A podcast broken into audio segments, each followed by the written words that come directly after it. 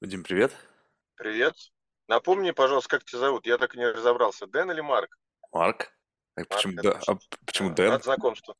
Я что-то там краем глаза смотрел. Дэн оф Рич, вот Ну что-то да. там меня как-то запомнило. Так Дэн оф Рич это логово богачей. Дэн это логово... А, ну я же, я ж такой, не это, самостийный, А, То есть, без знания. а ты что, ты что, в машине едешь куда-то? Да, на работу еду. А это небезопасно э, разговаривать Нет, с... Нет? Просто я не, у, меня не- у меня еще не было, кстати, вот это любопытно, не было еще опыта записи подкаста, з- ну, в момент в движении. Ну, мне кажется, а, а, а, визуальный контакт не так важен, честно говоря. Мне так кажется. А Ты в вот это... очках черных. Я в черных очках, там хрен их заберешь. Ну, ты знаешь, я тебе что скажу, думает?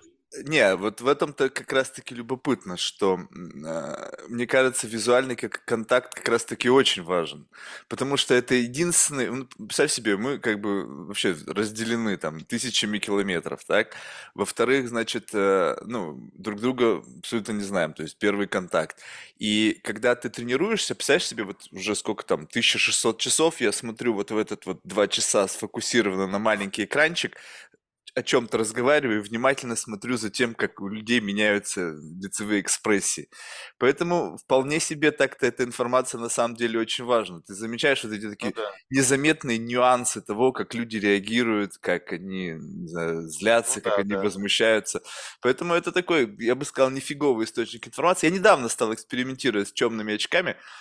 Объясню почему. Потому что я в большинстве случаев либо с похмелья, либо под чем-то. Поэтому, знаешь, как бы, чтобы, чтобы людей не пугать своими красными глазами, потому что у меня вот сейчас, Понятно. допустим, час ночи, то есть хрен его знает. Э, Ой, ш- час ш- ночи. Чтобы, чтобы, знаешь, не, не, не вводить в заблуждение. Слушай, ну, я смотрю сейчас, как бы, предложенная тема, первая приоритетная, маркетинг, нейминг.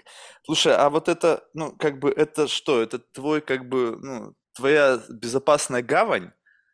Либо это просто действительно, вот когда предоставляется возможность поговорить с кем-то, где есть абсолютно, ну, как бы неограниченная возможность выбора тематик. То есть я готов вообще проглотить все, что угодно. Ну, абсолютно Да, любую вообще. да. Ну, то есть абсолютно все, что только можно себе представить, без какого-либо стеснения. И осуждения, тем более, что. И ты предлагаешь э, брендинг, нейминг, маркетинг, как первая и первоочередная. Это ты как бы всегда вот с этого начинаешь при каждом любом случае, либо же это просто возможность как бы себя заранее обезопасить, потому что ты знаешь, что ты здесь уверенно стоишь на ногах, ты плотно этим занимаешься, ты в этом специалист, эксперт, я не знаю, эксперт уже такое слово, блин, даже произносить его стрёмно. Э, Я, я думаю, не так немного. э, Я просто в последнее время, знаешь, как, как вот тот э, чувак из «Всегда говорит да», Ага. э, какой-то фильм американский был, э, бросается за любую возможность, там, ну, не, от- не отказывает. И здесь вот в тот момент, когда я в этом как бы контексте есть, э, всегда вот, ну, поп- попалось твое, твой запрос, и мне сказал, почему бы нет. Вот, ну, естественно, это связано, то, то, о чем ты сказал, да, брендинг, маркетинг, это тема, которая, там, в которой я развиваюсь, в которой мне интересно, и я подумал, что ну раз уж поболтать, и раз уж есть такая возможность побиться, да, там по, пошлифовать, э, я не знаю, там э, языковые сосочки, давай сделаем это так. Но, но, честно говоря, я могу поговорить на любую другую тему, э, ну, нет проблем, на самом деле. Я думаю, что мы можем начать так, а можем и не начать, а можем и закончить, поэтому Не, я почему? А- а- раз, Она куда идет, раз, куда идет, туда нормально. идет. Она, это как бы в Да, этом-то да. вся фишка. Это же тут, не знаю, мне кто-то однажды сказал, как, по-моему, кто-то из моих гостей, э, он сказал мне, то, что, по-моему, немецкий философ, там, Гадамер или как то Гадамер, я не знаю, может быть, я ошибаюсь, сказал, что истинный диалог, он сам определяет свое содержание и направление. Я подумал, блин, точно. То есть вот он как куда-то вот идет, вот он сам туда идет. Но, кстати, знаешь, вот любопытно, я тоже в какой-то мере связан с маркетингом.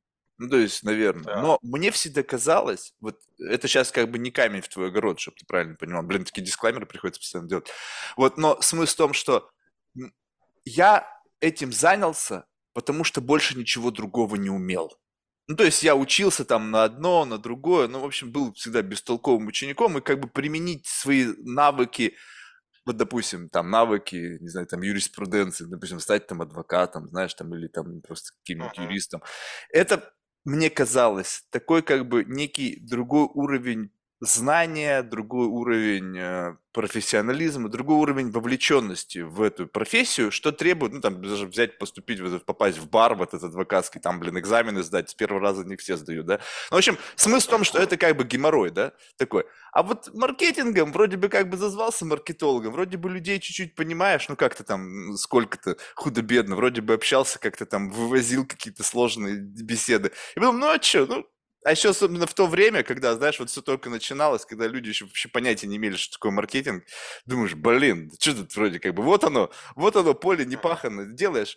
И сейчас такое ощущение, что когда мы живем уже в такой период, когда, ну, как бы, маркетинг и вообще теперь уже, несмотря на то, что вроде как бы маркетинг – это двигатель торговли, да, или как-то так ведь это звучит еще из совка, да, но технологический аспект этого теперь как бы ты не можешь быть просто болтуном.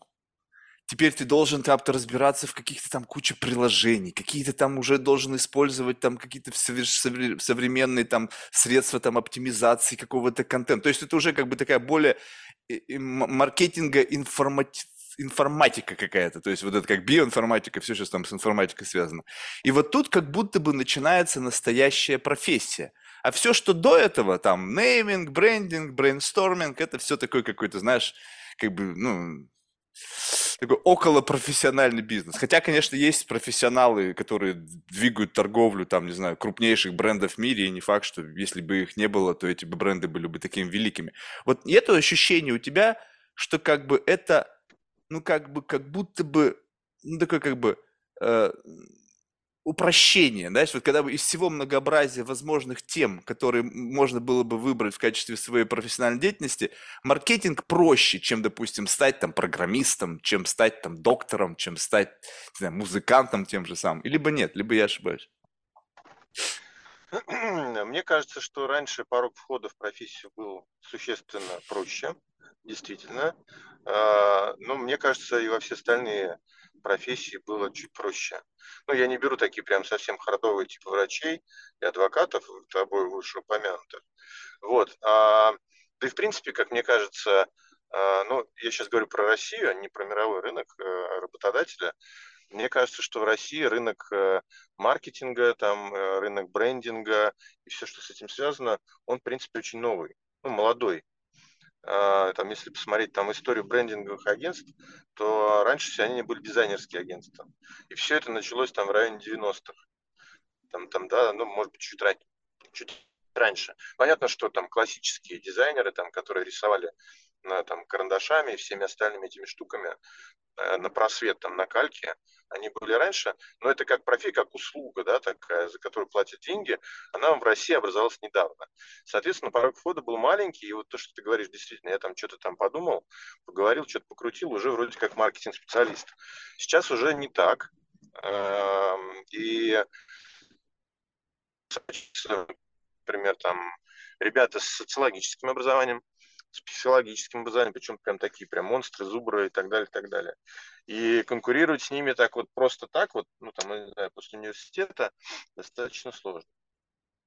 Вот, э, раньше, да, отвечая на твой вопрос, сейчас, наверное, нет. Ну, Действительно, потому что всякие вот эти циферки, которые нужно анализировать, а без них никуда. А если ты большой там дядя в большой компании, таких человек, который будет анализировать, рисовать, думать, человек 20-30. Да, но вот это любопытно стало. В маркетинге Apple, да.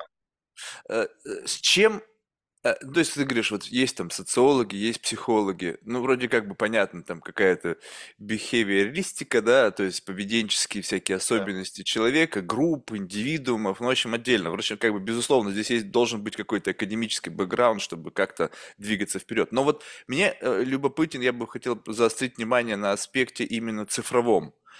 То есть сейчас весь маркетинг – это аналитика дашбордов. там аналитика, там Google дашборда, там, не знаю, там Facebook. Ну, в общем, я не знаю, я понятия не имею, о чем я говорю, как бы out of my ass, да. Но да. смысл в том, что люди работают с цифрами. И вот эти цифры – это то, что эти цифровые гиганты дают тебе в обмен на те деньги, которые ты загрузил в эту, этого гиганта понятия не имеют, получил, кто там получил, не получил, какие-то конверсии, какие-то там, какие-то переходы, impressions и все остальное, и как бы все абсолютно обезличено в виде каких-то циферок. Вот вы заплатили там, не знаю, тысячу баксов, вот вам 20 тысяч expressions, вот такая вот ваша типа э, конверсия там, если что, и все. И вообще как бы, ну, вообще о, о чем идет речь? Такое ощущение, что эти э, гиганты создали специально такой, знаешь, как бы эм, механизм обезличивания э, клиентов, превратили их в какие-то просто циферки, и люди работают как бы не уже с людьми, а просто с цифрами. То есть нету понимания, что за этими цифрами как бы все меньше и меньше стоят люди. И поэтому знание людей, оно как будто бы все меньше и меньше как бы имеет значение. Имеют значение вот эти цифры. Ой, тут это интересные два вопроса э, затронул. Я отвечу сейчас на последний. Э, Давай. Мне кажется, что вот эта история глобализации рынка, когда у тебя раньше был рынок, там, условно, на 100 человек, да, в маленьком городке, потом он стал там на район, на, на штат, я не знаю, на область и так далее, и так далее. И в этом случае ценность каждого индивида для тебя уже не так важна. Ну, то есть там, чем, чем больше у тебя бизнес, да, тем, я не знаю, там, видимо, понятнее твой продукт, тем важнее там какие-то процессы, которые лежат под капотом, да, компании, я не знаю, доставка там, я не знаю, свежесть, присутствие на полке там или еще где-нибудь, либо какая-то логистика, то, ну и, и вот это я к чему говорю, что как раз то, что ты говоришь, обезличивание данных до, до просто какого-то просто человека, без каких-то там надстроек, мне кажется, да, это это такое есть. Вот. Но, с другой стороны, это позволяет э, там, остальным маленьким рыбкам, которые плавают вокруг таких больших акул, а, там, собирать там, вот эти все крохи, да, чуть более точнее настраиваясь на, на, своего, на своего потребителя. Это да. Вот. А первый вопрос, э, ну, собирая данные, да, как бы, ну, я тебе могу сказать, что э, мне кажется, рынок настолько сильно фрагментируется сейчас во всех сферах просто. Ну, то есть с, с развитием цифровых технологий э, у любого человека, там, например, с Zoom, с Фейсбуком, э, там, я не знаю, с э, Тиндером, еще с чем-то, есть возможность показать себя на какой-то виртуальной витрине и что-то продавать. Если раньше, ну, я, я представляю, я помню эти моменты, когда там надо было через диалаб заходить в интернет и что-то там по полчаса смотреть, там, я не знаю, на какую-нибудь картинку, которая скачивается. И, естественно, классическая схема продажи, там, я не знаю, там через СМИ, либо какая-то информация, которая распространялась, ее держали там большие дяди в пиджаках, как бы, то сейчас любой человек может это сделать. Там, я не знаю, там, сделать себе профайл, э, где там себя показывают мальчишки и девчонки, пожалуйста, прикрутил платилку, и, пожалуйста, ты можешь что-то говорить. Не важно, что ты будешь показывать, там, тело свое, мозг, я не знаю, там, трындеть в микрофон, это уже не важно. Ты можешь э, свою историю транслировать, и тебе не нужен никто. Это, мне кажется, очень круто. Вот эта вот ценность э, развития технологий, ну, которые, наверное, мало, мало коррелируют вот с маркетингом, но вот мы как-то плавно переходим, честно говоря, заметил, плавно переходим не с маркетинга на что-то другое. Вот она, мне кажется, очень крутая вот для 21 века. Ты знаешь, что любопытно? Можно ли сказать, что это можно атрибутировать к тому, что просто вот за эти годы а, попытки как бы привести, как бы унифицировать механизмы манипуляции, воздействия на человеческое сознание э, к какому-то стандарту сработали, и теперь как бы по щелчку там але хоп, люди реагируют на какие-то вбросы так, как ну, как бы вот как ожидаемо, знаешь, как вот как у собаки Павлова, там, рефлексы, бдинг, бдинг, бдинг, и, соответственно, сначала это делали ребята, действительно, которые заморачивались, они искали какие-то подходы, там, наверное, они были первопроходцами. Потом, когда это все масштабировалось, и как бы людей отфреймили, знаешь, вот как вот прямо пере, как бы как, как на виниле новой иголочкой прошлись, теперь такую сделали зазубрину. Теперь каждый раз, когда вот что-то такое триггерное вбрасывается, люди все реагируют плюс-минус так, как это предполагается. Ну, таких в классических сценариях, я сейчас не говорю о каких-то очень индивидуальных решениях. И поэтому это стало доступно для всех остальных, которые пришли через эти платформы, подключенные большому количеству людей, потому что, в принципе, теперь можно э, на большие массы людей говорить что-то, и они плюс-минус будут реагировать одинаково, в силу того, что они уже как бы вот инлайн, их как бы повернули все, они были все разные полюса в разные стороны, поднесли такой гигантский магнит, и все, бак, все компасы жик, на север повернулись, либо там, ну, северо-запад, там как-то есть там какие-то вот такие крупные баблы. И все, и, и получается так, что э, эта попытка э, глобализации и управления большими группами людей привела к тому, что мы плюс-минус стали реагировать одинаково на вот эти вбросы. Ответ на твой вопрос – да, я с этим согласен. Хорошо ли это плохо? Не знаю. Ну, как это, конечно, это плохо, блин. Ты представляешь, можно управлять вообще любыми мнениями, любыми идеями. То есть э, было раньше много людей, думали, блин, это же тяжело, каждого надо как-то убедить. Давай мы будем делать так, какими-то такими, э, фреймить так, чтобы потом любую херню, мне кажется, эпогей вот этого я просто прочувствовал, когда была тема с ковидом, я понял, блядь, ребята нащупали, вот этот, они наконец-то нащупали, когда в масштабе мира можно взять и что-то запустить, и все будут как бы кивать головой. А те, кто не кивают, то тех будем гаслайтить до бесконечности, чтобы они просто либо застремались, либо выкидывать их с платформ. И я подумал, опа, все, вот оно, идеально работает. Теперь они эту штуку будут прокатывать на чем угодно, там, на спецоперациях, там, на войнах, там, на чем угодно. А это уже работает. Вопрос, у кого это в руках? А, ну, Слушай, ну мне кажется, что управление общественным мнением было и раньше. Ну, вот газеты. не такое, ну не вот не вот такое, что ну, прямо как бы алле хоп.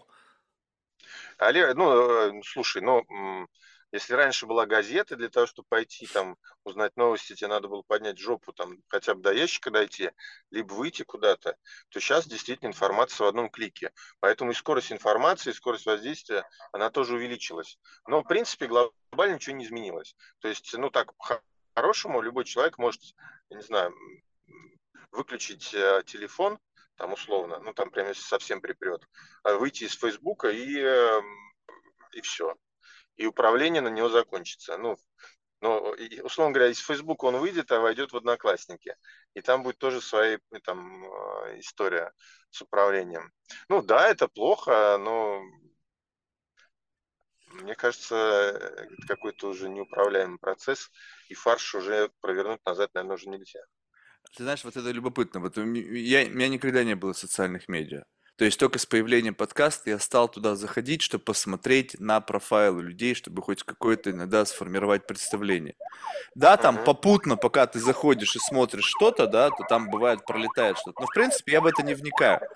Но смысл в том, что даже несмотря на то, что вроде как бы ты сказал, что для того, чтобы ограничить это влияние, ты просто можешь быть не, ну, выйти э, за пределы этого цифрового пространства, как бы, по сути, какой-то уйти в такой цифровой аскетизм, да, э, да. в цифровое отшельничество, да, но если ты продолжаешь общаться с людьми, то эти люди становятся теми самыми как бы апостолами, евангелистами, не знаю, там, пропагандистами тех идей. Потому что начинаешь с ними разговаривать, и как бы так, подожди, а что ты вот это вдруг об этом заговорил? Мне даже просто интересно, именно почему я как бы э, сконцентрировал свое внимание в начале нашего разговора на потенциальных темах, Потому что потенциальная тема это как бы вот тот самый вброс. Как бы вот ты приходишь, у меня часто такое бывает, знаешь, какой-нибудь, не знаю, просто какой-нибудь неформальный ужин или там обед с кем-нибудь, либо ланч. Ну, просто с человеком, которым ты хочешь пообщаться. И, в общем-то, потенциал для тем открыт. Агенды такой нету, потому что это не бизнес, это просто как бы у тебя есть свободное окно, у меня есть свободное окно, давай просто что-то как-то обменяемся какими-то мыслями. И вот тот обмен, он начинается с каких-то тем, которые как будто бы вот, ну, они почему-то тебе кажутся важными.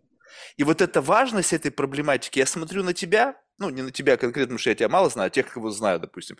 Я, я знаю, как бы, что внутри тебя, ну, мне кажется, что знаю, то есть это тоже заблуждение в какой-то мере, да, но я, как бы, мне кажется, что я знаю, мы с тобой давно общаемся, и я понимаю, что вот эта проблематика, она тебе чужеродна. То есть она как будто бы к тебе прилипла, вот как ты едешь за рулем сейчас, и чпак, прилипла какая-то муха об стекло, разбилась, ты приходишь ко мне, и у тебя вот на фронт, на твоем фронт, фронтмен, вот он у него с мухой разбита на лбу, и она тебе, видимо, не дает покоя, и ты об этом начинаешь говорить. Я говорю, слушай, тормози, тебе какое вообще к этому, какое тебе нахрен дело до этого, до всего? Я понимаю, что тебя это как-то задело, какую-то струну в тебе зацепили, окей, но ты это отбрось от себя, это же сейчас не важно. Давай поговорим о том, что действительно тебе важно, вот тебе с твоей точки зрения. Поэтому выключиться из этого цифрового пространства можно только в том случае, если ты еще и выключился из социального общения. То есть вот как бы полная изоляция. И как бы остаешься наедине со своими мыслями и с книгами, возможно, которые тоже выбираешь по какому-то, блин, тоже уже, возможно, отфрейменному сценарию. Ну, слушай, такой глобальный, на самом деле, вопрос. Э, ну, там, условно говоря, там 80-е годы и ранее люди же как-то общались и социализировались.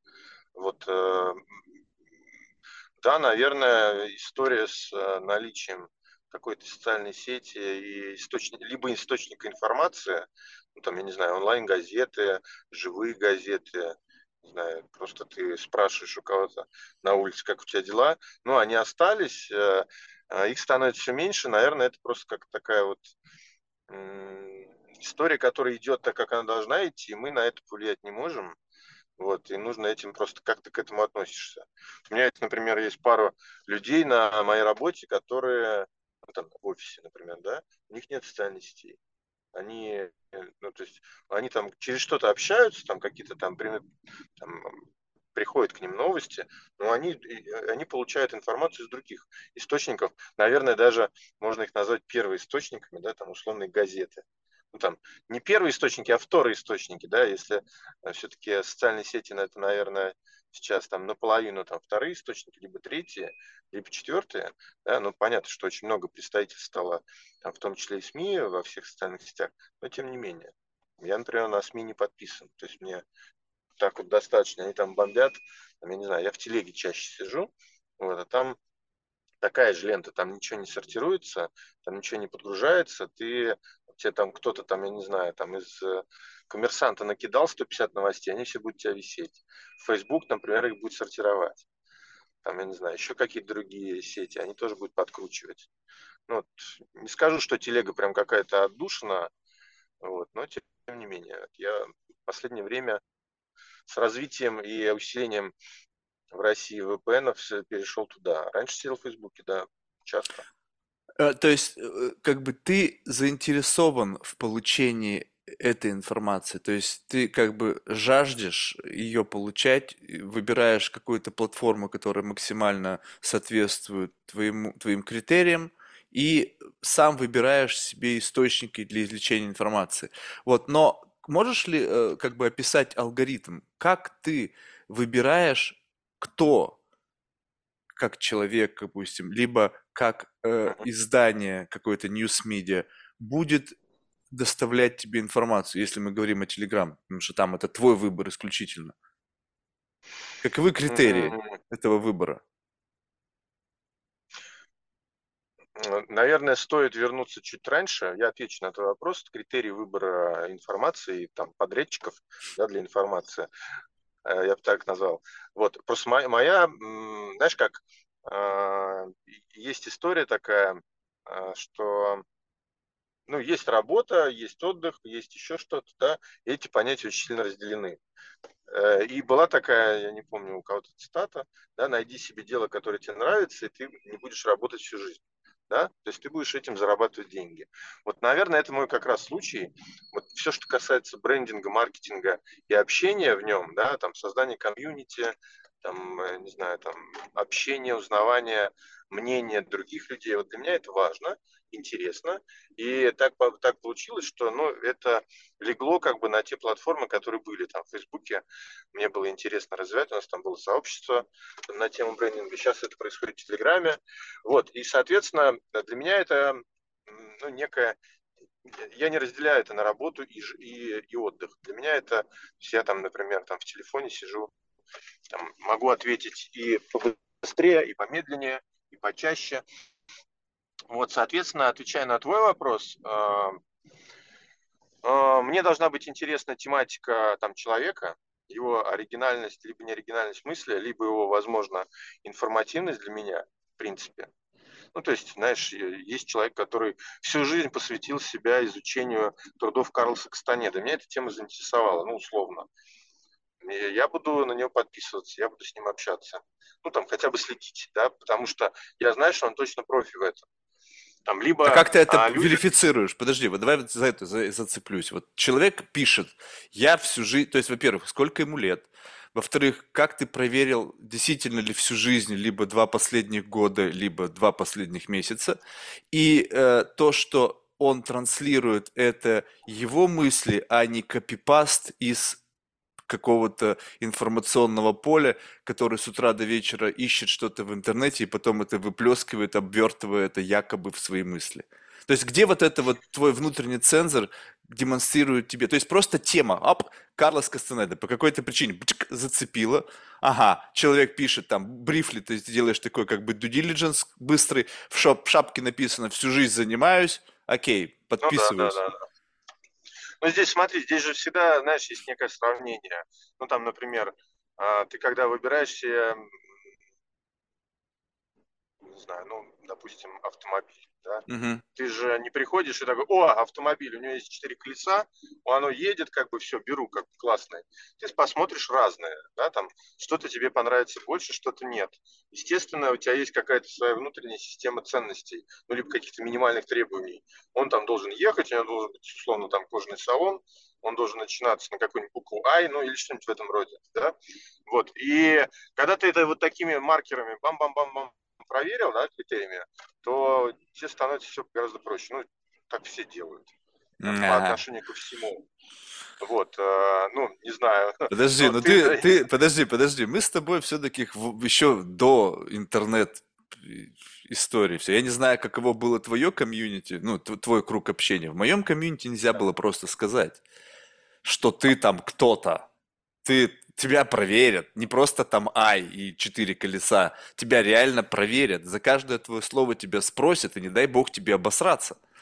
Вот. И сейчас такое ощущение, что этот due diligence, такой как бы вот э, скрининг э, э, экспертности, либо скрининг э, не знаю, там, аутентичности, глубины знаний, он как раз-таки стал очень поверхностный, который чек-лист состоит из вот каких-то таких очень, возможно, индивидуальных, но очень поверхностных метрик.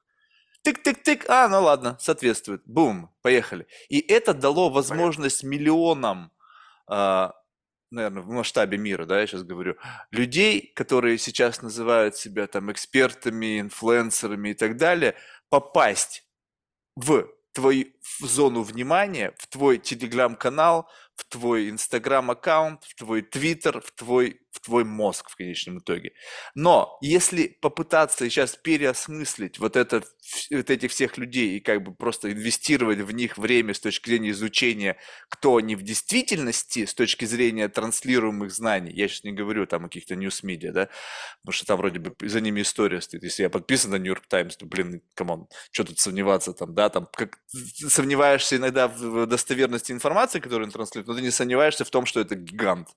Вот. А с точки зрения людей простых, которые тебя чем-то зацепили, но вопрос в том, что зацепили ли они тебя, либо они что-то условно скопипастили, что тебя зацепило. И получается так, что он выступает фронтменом идеи, которая тебя зацепила, но идея ему не принадлежит.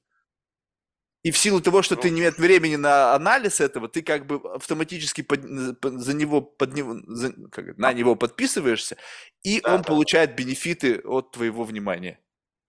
Ну, слушай, здесь э, я бы к этому не относился так серьезно. Ну, во-первых, всегда можно как подписаться, так и отписаться. И это прям вот на раз-два, слушай. С такой же скоростью, как э, некоторые подписываются, с такой же скоростью не отписываются. То есть, ну, а, знаешь, как э, это как закладки да, в браузере. Ну, тебе что-то понравилось, ты бац, прикрепил ее. Потом посмотрю. Потом посмотрел, херня, все, отписываешься. Ну, это нормально, ты взял, вы, вычеркнул, это нормально. Если ты, э, ну, возможно, знаешь, как это такая итерационная штука теперь. Нет такого, что, знаешь, ты вот пришел, человека там э, э, провел с ним интервью там двухчасовое, и ты такой, ну, все, теперь я как бы готов тебя ну, присобачить там, да, в пины свои. А, нет, сейчас не так, сейчас это многоитерационный момент. Раз ты поговорил, понравилось, там, окей, проверил еще раз. А в следующий раз он херню сморозил, все понятно. И все это дело А вот это же вот, этого. понимаешь, ну вот это как раз-таки, мне кажется, есть проблематика нашего мира, что мы людям не даем возможности как бы э, э, сказать херню. Какова вероятность, что ты всегда будешь говорить только то, что нравится людям? Ну, то есть представь себе, что ты, либо если это твоя цель, то ты должен постоянно, условно, всем подыгрывать. То есть постоянно вот это virtue signaling, постоянно посылать сигналы каждому из людей, если ты хочешь расширить свою территорию влияния вот этого информационного подключения. И если ты сказал что-то необдуманное, которое, э, и эти мысли не соответствуют ценностным ориентирам того или иного человека или группы, бам, тебя отключили. Но ошибаются все. И поэтому вот я, наоборот, люди, о людях сужу по, не по тому, что они говорят мне и то, что мне это нравится, а по, то, по тому, что они говорят, что мне не нравится. Потому что как бы нравится это очень просто. Хорошо это очень просто. Тяжело, когда не нравится и плохо. Потому что в этот момент у тебя происходит переосмысление. Ты понимаешь, блин, мне сейчас не нравится буду я давать шанс этому человеку это исправить? Я сам ошибаюсь, как часто я сам кому-то не нравлюсь? В моей жизни 99% случаев я не нравлюсь людям. И я это знаю. Поэтому я как бы отношусь к этому как? Ну окей, эм, ну то есть я не там, как там, 100 долларов, чтобы всем нравиться, да? Э, хотя, в принципе, сейчас есть люди, которые утверждают, что 100 долларов им не нравится. Вот, но а, говорить о том, что то, что мне понравилось, и сразу же да, и если что-то не понравилось, то сразу же нет, это такой как раз-таки очень поверхностный подход. Вот в дружбе, вот давай просто сейчас такую фразу и повернули сразу же в сегмент дружбы. Вот иногда ведь в общении с другом ты чувствуешь, что этот человек как бы сейчас тебя ранит, но ты же моментально не отписываешься от этой дружбы. Дружба в этом и есть, что в какой-то момент форма ментального насилия, да, когда друг тебе говорит правду, глядя в твои глаза, и как бы ты понимаешь, что это правда, и она тебе режет там глаза или там уши, ведь это тот самый момент, когда люди начинают отписываться сейчас в социальных медиа. Раз что-то не понравилось, вот на таком уровне отписался. Ведь от дружбы так не отпишешься, но ты продолжаешь это вывозить. Да, все правильно, но это опять же ложится в ту же самую историю по поводу ну, разных уровней как это, приближения к себе. Да? То есть здесь друг это одна история, и к нему относится. Ну, я не думаю, что в 23-м году вот так же происходит с друзьями, так же, как происходит с отписками в Фейсбуке. А друзья да, остались, ты думаешь? Ну, вообще, да, остались. Ну, вот у нас же быть у такого возраста, как у тебя, и чуть, может быть, там младше, а вот у, у нового поколения-то есть ли? Вообще, а насколько ты думаешь, вот, э, изменилось понятие дружбы? Кто, что сейчас в него вкладывают? Когда появились френды, у меня там миллион френдов, или там подписчиков, я не знаю, как их называют, я не силен в этой риторике интернет э, всяких этих всех названиях, но смысл в том, что если изменилось само понятие дружбы, то, может быть, и изменилось как раз-таки отношение к людям. Сейчас, мне кажется, ты сегодня ты мой друг, завтра иди нахер. Ну, я думаю, что друзей бывает много, действительно, и, скорее всего, друзья э, заводятся и самые крутые друзья остаются из школы, садика и универа. Все остальное это, ну, если ты к этому моменту, либо до этого момента не смог э, найти себе друзей, то ну, дальше у тебя будет один приятель, действительно. Вот. Ну, а, как мне кажется, дружба, она ну, такая тонкая материя, действительно. И ну, это, знаешь, как для того, чтобы что-то выучить, есть такая теория, чему-то научиться нужно 10 тысяч часов, да, там, вот, хочешь изучить, э, не знаю, маркетинг, изучай его 10 тысяч часов. Вот. Так, мне кажется, из дружбы. Хочешь, чтобы у тебя был друг, у тебя должно быть, ну, много часов вместе, причем, ну, не обязательно по работе, там, по фану, либо еще почему-то, просто рядом. И у тебя должны быть какие-то ситуации, действительно, в которых ты можешь друга проверить. Ну, это какие-то очень банальные вещи, но мне кажется, они не изменились. Вот сейчас, э, тогда, когда такая, ну, расслоение, да, атомизация общества происходит. И уж не знаю, куда там нас тянут, да, там, но действительно найти друга, сидя дома перед интернетом, да, или там играя в свои игрушки на телефоне, конечно, тяжелее, чем раньше. Когда мы выходили, гуляли, и там мама загоняла или папа нас вечером, и там действительно происходило все что угодно в этот момент, там, да, до вечера. Ну, дружба, я думаю, что у детей сейчас э, ну, как-то все изменяется. Ну, слушай, раньше, э, я не знаю, там мужественностью считалась одна история. Сейчас это уже немножко другая, как бы, ну, это просто какая-то эволюционная херня, которая, под которую подстраиваются, которая базируется на том, что есть сейчас. Там есть вот телефон, да, вот, ну, вот будем дружить с телефонами, там, вернее, вместе с телефонами, да, там будет, э, ну, так или иначе, ребята, девчонки, пацаны гуляют во дворе. Ну, значит, нет такой, она не будет такой плотной, либо она плотной станет в школе, например, либо в универе там где-то. Ну, да, ну, слушай, ну, здесь такая история. Многие люди действительно не имеют друзей и, и не имели никогда. Здесь уже от человека зависит. Мне кажется, там друга, другу нужно доверять, Э, действительно там слушать его и как там было и в горести, в горести и в радости, ну и так далее, и хм. так далее. Слушай, ну вот это, кстати, любопытно. Ты подметил именно вот ту характеристику, которая у меня с точки зрения дружбы. Дружба это тысячи часов. Но я не знаю насчет 10 тысяч часов, то есть я не уверен, что те друзья, которые у меня были, Э, с ними было 10 тысяч часов, может быть, было 10 тысяч часов, но как бы 3, 3 тысячи часов точно было. Причем 3000 часов это вот такого общения, как вот мы с тобой сейчас, глазу на глаз. Не просто там мы, как это, знаешь, у меня были несколько персонажей на подкасте, есть, говорит, вот я там занимаюсь там венчурным капиталистом, э, капитализмом уже там 10 тысяч часов. Я говорю, слушай, а заниматься венчурным капитализмом 10 тысяч часов, как ты считал эти часы? Ну, допустим, вот я записываю подкаст, я могу точно знать, сколько часов. У меня сейчас 1600 часов, потому что есть хронометраж записи, от старт, финиш, ты потом их суммируешь, у меня есть там люди, которые в табличку, это, я знаю, сколько точно часов. Я не учитываю туда, что я готовлюсь, я думаю об этом, я не думаю об этом, я закончил, но у меня еще колбасит. А вот когда занимаешься ну, венчурным капитализмом, то есть ты учел 10 тысяч часов непосредственно обсуждения сделок, вовлечение в эти транзакшн, там какие-то там, не знаю, а, общение с э, потенциальными соискателями на инвестиции. То есть как бы либо просто сам факт того, что ты назвался венчурным капиталистом, и каждая секунда твоего времени теперь приписывается к тому, что ты этим занимаешься, то, конечно, так 10 тысяч часов набрать убрать очень легко. Так вот, дружба, мне кажется, вот это как раз-таки вот те самые плотные часы, когда вы что-то обсуждаете, вы что-то вместе делаете и так далее. Так вот, в силу того, что раньше, помимо как бы вот этого самого времяпрепровождения особо больше ничего не было, да, ну были книги, были, было много то же самое, но имеется в виду, что сейчас в этот процесс вклинился как интерфейс взаимодействия между людьми, интернет, телефон и так далее. Соответственно, как бы какое-то время было украдено. Даже ну, как бы вот в, в, в рамках нашей коммуникации. И, соответственно, плотность этого времени. Люди как бы вроде бы в школе, почему в школьные друзья? Потому что ты с ними находишься несколько часов в день. То есть, как бы так хочешь ты этого, не хочешь, ты как-то вынужден общаться. Причем это общение тоже так-то, если посмотреть плотность этого общения, в основном оно происходило вербально в переменах, до и после уроков, тоже там не так много. И если были дружба, то после уроков где-то там в секции, во дворе, там еще где-то.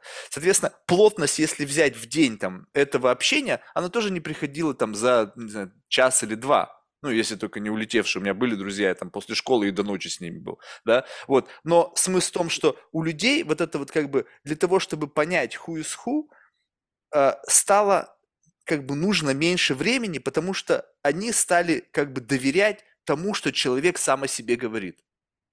Ну, то есть я сказал тебе, что я вот это, и ты как бы скипишь эту проверку, потому что ты, у тебя много других дел. Тебе надо Netflix посмотреть, тебе надо новую игрушку проверить, тебе нужно там пост написать, тебе нужно там отлайкать всех там твоих друзей в Инстаграм, чтобы они потом отлайкали тебя.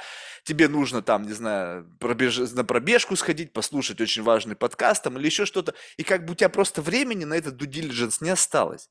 И такое ощущение, что нас туда пушили. Специально пушили как-то коллективный такой ньюс-медиа э, или там социальные медиа, либо там кто-то стоящий за этим, чтобы мы перестали заниматься diligence. Сейчас пресловутая вот эта вот история, типа, э, как это называется, критическое мышление. То есть его как-то так назвали, раньше, ты помнишь, такого слова не было? Ну, то есть это сочетание критическое мышление. Ты просто как бы говоришь, так, что ты мне какую-то хуйню несешь? То есть вот как бы вот так, так звучало критическое мышление, потому что ты чувствовал, что тебе в лапшу на уши вешают. А сейчас назвали это критическим мышлением, но как бы и говорят, что каждый человек должен обладать критическим мышлением. Но оно как бы было. Если теперь говорят, что ты должен им обладать, значит, у тебя его не стало. А как так получилось, что оно раньше было, и теперь его не стало, и нас учат этому критическому мышлению? Ну, учат, наверное, не нас, а тех, кто чуть помоложе, скорее всего. Уж не знаю, какого ты возраста, но... Не, ну там есть и взрослые идиоты, ты знаешь, я тебе... Ну, возраст здесь не определяющий фактор. Но взрослые идиоты были всегда, ладно. Ну, слушай, знаешь, я что подумал, пока ты говорил про эту тему? Это, да, критическое мышление. Мне, знаешь, что показалось интересным а, а, вот а, в мотивах выхода в социальные сети?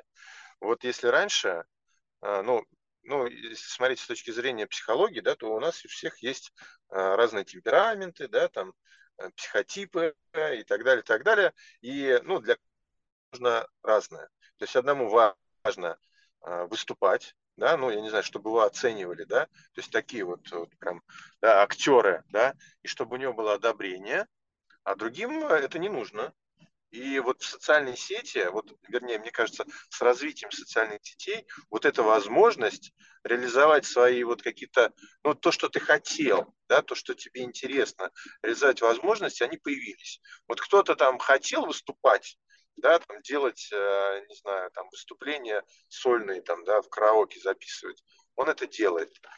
Кто, кто не, э, кто-то хотел, э, не знаю, читать, да, там умные мысли, для него стал помимо книг еще стал интересный такой источник э, чтения. Кто-то хотел сраться там, да, в комментах.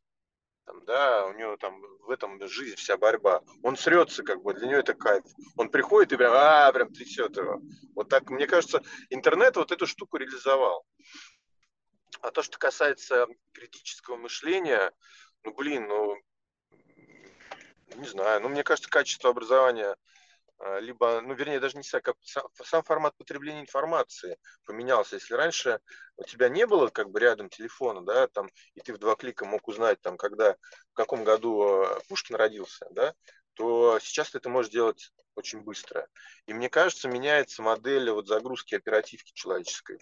Раньше ты все держал в себе, да, и тебе нужно было развивать и так далее, помнить все эти даты там, вариться в этом, а, сейчас для молодого поколения это не нужно. Ну, то есть э, заставить, например, там вот киндеров моих э, изучать как бы очень хардовую историю, ну, они, э, ну, заставить можно, да, но это будет без толку. В этом ты понимаешь, что это что проблема. Ну, а, слушай, ну вот... А, это вот как бы, знаешь, вот смотри, это... это как верификация на лету. Вот если, в, вот представь себе, что у, ты носитель уникального experience а и уникальных знаний, загруженных в твою оперативку. Если я сейчас тебе начну bullshit нести, и ты не будешь моментально каждое мое слово сверять с Гуглом и перепроверять меня, то ты можешь с большей вероятностью проглотить большего бреда, чем если бы у тебя внутри было уже четкое мерило. Ты знал, так, Марк, слушай, тормози, вот это ты гонишь. Здесь этот сто процентов да. бред, потому что вот раз, два и три. Я говорю, а, да, поймал, супер. А вот если ты полагаешься на некий удаленный архив знаний, к которому ты можешь обратиться только по запросу, то есть у тебя условно библиотека твоя, но там пустые полки – где только какие-то фантомы, и вместо администратора библиотеки там, в больших очках в пыльном платье у тебя стоит такой интерфейс в виде поискового запроса, ты говоришь, так, мне нужна информация, и там откуда-то прилетело что-то, ты это прочитал и сразу же забыл. Потому что... Нет, там не, там не так, там не так. Там, знаешь, как вместо библиотекаря, который схватывает на лету, он тебе говорит, уточните, пожалуйста, информацию. Вы это имели в виду или другое? И ты опять завис еще раз. Ну да, да, да. Но мне кажется, будут э, иметь э, иметь вес, иметь успех те люди, которые не будут бояться и в 23 году и далее загружать свою оперативку, естественно. А все остальные станут проще. Ну, слушай, мне кажется, с развитием искусственного интеллекта ну, я не думаю, что сейчас сформулирую мысль. Я не думаю, что наши дети должны так же жить, как жили мы, так же учиться, как учились мы. И, условно говоря, человек в 23-м или в 50-м году а, этого века должен также себя вести и учиться, как он делал это в 80-м году. Ну, то есть э, есть прогресс, да, этот прогресс нужно учитывать. А, потом, помнишь, история такая, что, ну, вот развитие цивилизации в будущем, да, какой будет?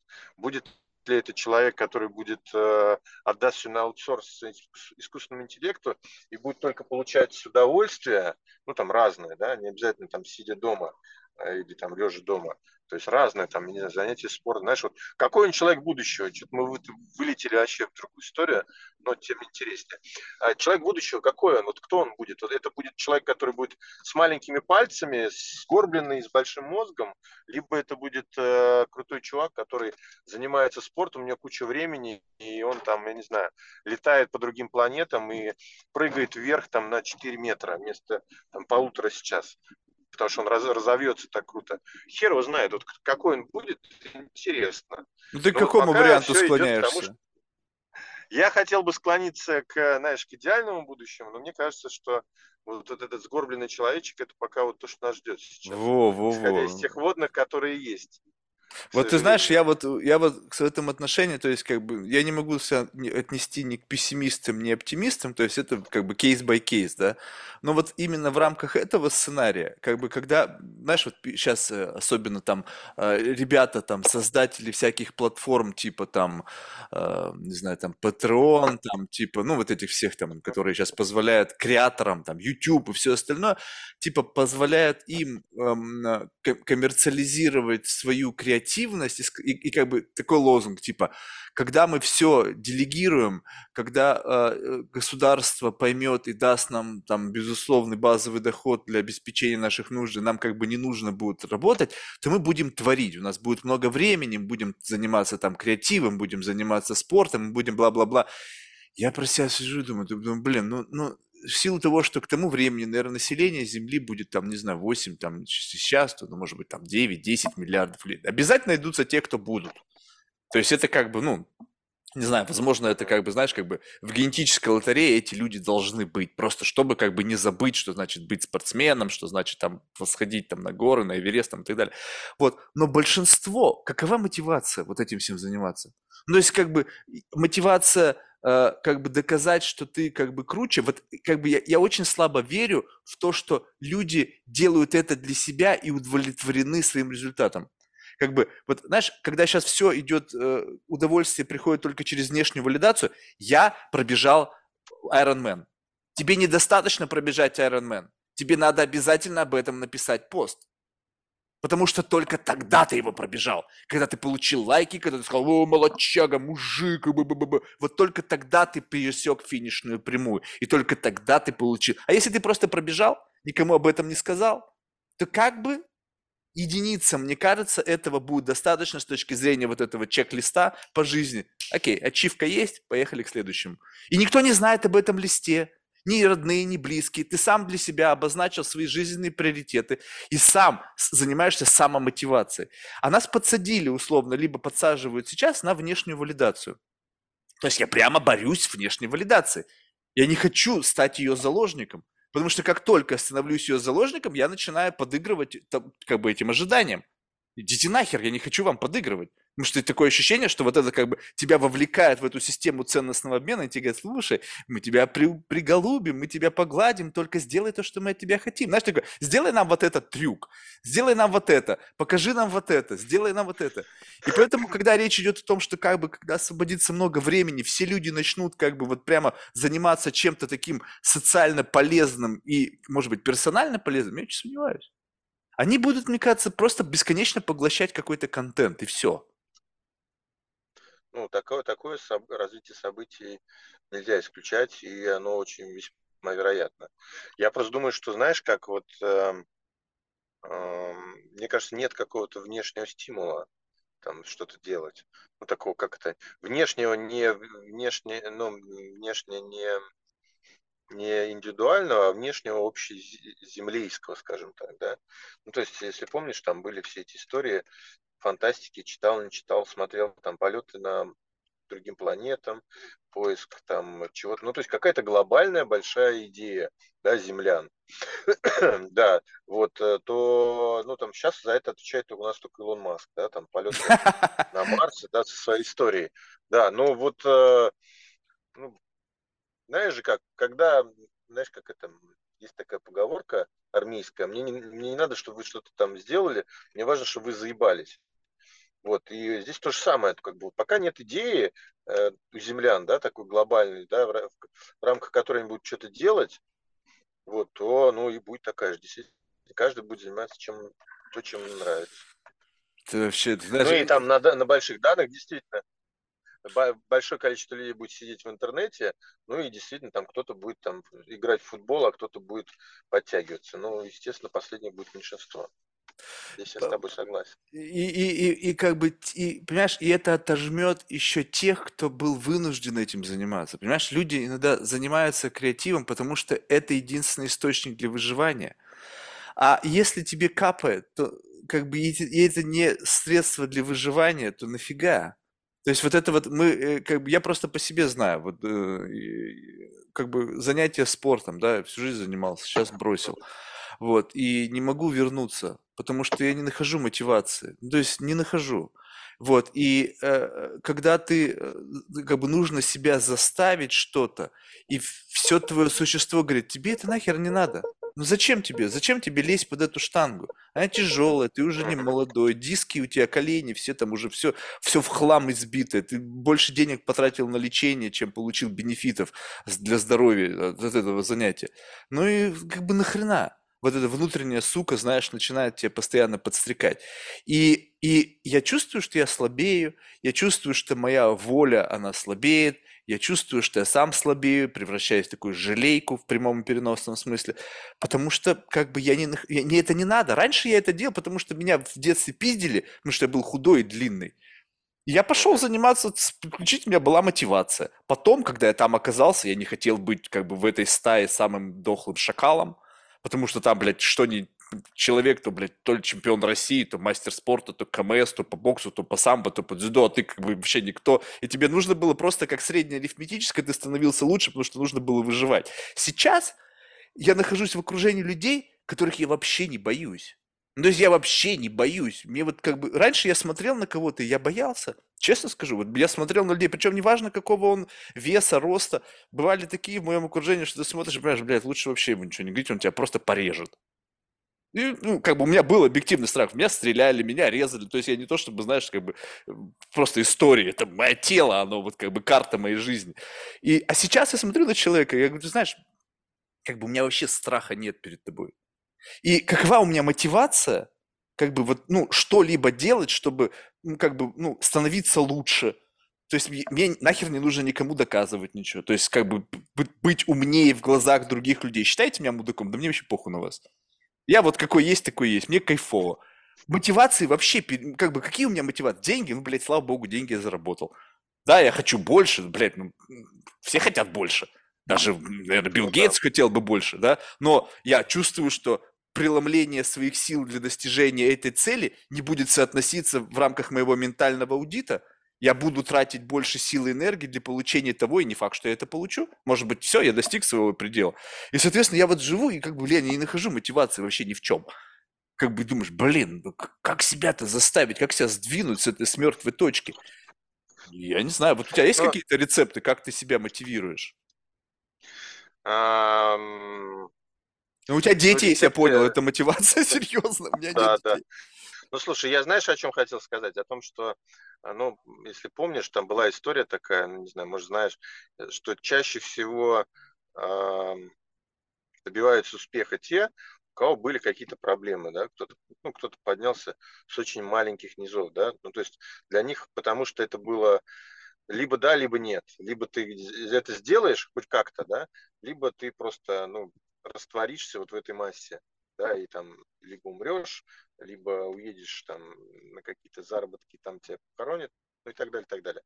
Вот. Просто а, сейчас действительно там и с введением, наверное, вот этого минимального там прожиточного минимума, да, там какого-то, то вот этой мотивации действительно не будет.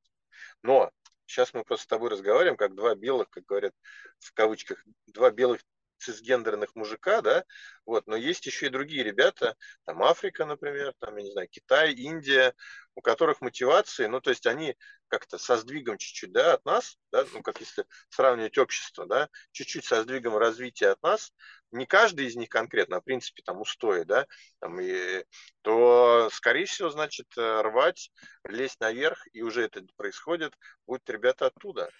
Да, А но мы ты будем, понимаешь, ну, как, либо, либо, либо нас выкинет как бы в сторону на обочину, да, либо мы там воздвигнем все какие-то виртуальные крепости, ну и будем в них там жить, там, кэшем там и так далее, и так далее. Мне кажется, этих ребят всех обломают. Ты не слышишь, что происходит? Им говорят, то есть вот как бы, да, я сейчас не, не от лица белых цисгендерных мужчин говорю. Я говорю, Да. подслушивая риторику ребят, кто действительно находится наверху. Я где-то там в жопе нахожусь по отношению тем, кто действительно всем владеет. Так вот, вот эта риторика, ты, наверное, ее слышишь. В силу того, что занимаешься маркетингом, наверняка у тебя много там айтишников, много там предпринимателей новой волны, которые говорят, не-не-не, типа деньги это, ну, вот как бы блага и luxury, это все зашквар, это как бы уже не модно, это как бы какие-то рудименты вот этого новоришества, да, особенно это хорошо транслируют вот эти ан- англосаксоны, да, когда в Америке там дорогая простота, я сейчас начал ремонт делать, блин, в квартире, и когда я смотрел, говорю, так, вот этот диван стоит 50 кей, я говорю, чё? Блин, ты чё, ёбнулся? Я говорю, я должен понимать, что он стоит 50 кей. Типа, а я смотрю на говно какое-то, Марк, ты не понимаешь, это дорогая простота. Я говорю, иди нахуй со своей дорогой простотой, я хочу, чтобы я понимал, что это 50 кей стоит. Так вот, и когда люди живут в богатстве, как бы а, в какой-то момент это пресыщение, знаешь, такое уже начинается, как, как это называется, как это, эм, такое слово, когда ты, блин, представляешь, вышибло из головы, когда ты к чему-то присыщен, и ты как бы на людей, которые к этому тянутся, как бы смотришь как бы немножечко свысока. Типа, блин, ну, типа, вот чувачок этого хочет, я это хотел давным-давно. Ну, в общем, я забыл, как это слово называется, но, в общем, идея заключается в том, что тем голодным, которые еще не вкусили все блага вот этого жизни, то есть они еще не оторвались, они не, не, вос- не, не, не как бы не, не ощутили этот тяжелый люкс, им уже бьют по рукам и говорят, не-не-не, это стрёмно, это не нужно, тебе нужны шорты, шеринг, машина в шеринг, жена в шеринг, смузи в лучшем случае, iPad и, и все. И больше тебе ничего не нужно. Тебе не нужно яхту, тебе не нужно самолет. Они отбивают у людей. Почему? Потому что они понимают, что если эти ребята рванут и будут пытаться возлезать на этот Олимп, а ребятам терять нахер нечего. Я смотрел э, какое-то там интервью с каким-то эм, профессиональным бойцом без правил из какой-то Африки. Он что-то там через пустыню семь раз попытался прорваться через границы, его оставляли, ловили обратно в пустыню без воды. Я смотрю на это, как охуеть, какая у него мотивация. Если его пустить, а представь таких, как по какой-то там статистике, что если там не произойдет каких-то существенных изменений там на, территор- на африканском континенте или не улучшат, то в какой-то момент 100 миллионов людей двинутся в Европу. И их, блядь, будет не остановить ни танками, ни ядерными ракетами, потому что нахер сам себя снесешь. Что ты будешь с этим делать? Надо их уже сейчас тормозить, говорить, не-не-не-не-не, не в этом ценность, давайте медитировать, давайте заниматься осознанностью, посмотрите, самые известные люди планеты бросают все, уезжают на Бали, медитируют, им не нужны деньги. Уже это риторика. Я думаю, ага, я понял, что вы делаете. Вы пытаетесь как бы у, ни- у них эту мотивацию избить. Они еще не пожрали толком, они еще срать на улице не закончили, а вы им уже говорите, нахер, скип, скип, скипуем это Ну, все, слушай, но, и вы сразу же в, но, в другой мир переходите. но я думаю, что до них эта информация не доходит. Это первое. Ну, ну, я имею в виду, они не подключены там на, настолько, насколько это можно, к социальным сетям, возможно, либо не подключены к тем каналам, по которым это транслируется. Но, слушай, не знаю, потребители тяжелого люкса, китайцы, по-моему, да, там и кассу делает Louis Vuitton, Да всем таким единицы, блин, ну там их единицы, нужно учесть их там миллиард с лишним. Сколько там потребителей этого тяжелого люкса? Ну, ну не Да знаю, нет, ну, это к чему? Нет, э, это к чему говорю? Это вся большая история, там, не знаю, там, я не знаю, ребята с, э, там, африканцы любят золото, любят блестяшки, но это на генетическом уровне. И они пока в это не наиграются на генетическом уровне. Все вот эти бла-бла-бла, там, давай одевайся в простые белые шорты, вот, похрену. Вот посмотри, кто, что Джейк будет слушать кого-то? Нет. У него как была золотая херня это на, на шее, так и останется. Он будет ее носить до скончания века. Кто я прослушал, как прервалось? точно так же. Я говорю, что ну, Джей Зи будет носить а, золотую а, штуку. И, да, и будет, и ему похрену на общественное мнение. Не, ну То, ты посмотри. А, он, а, он же, а он же является моделью для всех последователей, там, для всех пацанов, которые на него смотрят. Я думаю, нифига. Ну, условный Джей Зи. Ну, знаешь, вот этот условный Джей Зи. Я просто, у меня, ну, то есть, я не знаком с Джей Зи, но у меня есть ребята, как бы, там, из Брунклина, из Бронкса, которые добились определенных результатов. Ну, кто-то легальным, кто-то нелегальным путем, но они живут теперь как бы роскошно, по мнению того, где они выросли из проектов, где там да. baby mothers, там в пять детей, там 50 пап, там, короче, какой-то постоянный пиздец в жизни. Вот, и как раз-таки они, переходя вот на этот уровень, где можно там покупать себе там Бентли, там, не знаю, Rolls-Royce, там какие-то цацкие часы там в бриллиантах и так далее, они очень быстро забывают, откуда они пришли. То есть как бы и, и, и, и как бы момент вот этого перехода, когда другие на них смотрят, а, а там тоже происходит трансформация. Если посмотреть на этого Jay-Z, он эту штуку одевает, но это исключительно только для того, чтобы не потерять тех самых пацанов, которые на него смотрят. Если бы ему сейчас спросили, слушай, как бы, ну, если бы сказали, слушай, все, можешь не носить, Можешь это не носить, вот это вот дерьмо, которое ты одеваешь, хоть и дорогое, он бы, наверное, не носил бы уже.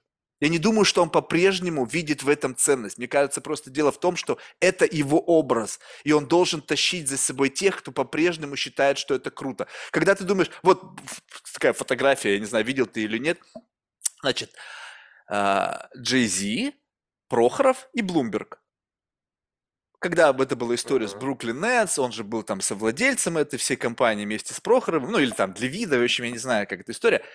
Там было все очень чат. Ты думаешь, Блумберг смотрит на это такой, представляешь, белый восп, да, такой как бы э, богатый, влиятельный. И смотрит какой-то причем клоун, блядь, с какими-то дредами, с какой-то блестяшкой. Не-не-не, было одет абсолютно очень прилично.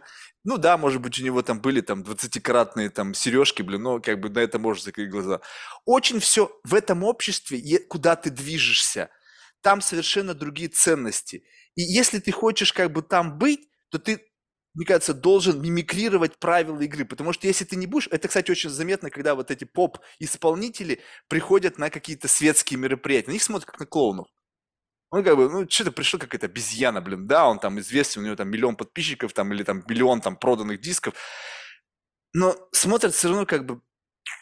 И чтобы на тебя так не смотрели, а они все очень зависимы от этого, потому что когда эго твое, да, я популярен, но есть группа людей, которые срать на тебя хотели. Ну вот срать мы на тебя хотели. Какой бы ты... У меня Грэмми, у меня... Похуй. Мы владеем Грэмми, мы решаем, кто Грэмми получит.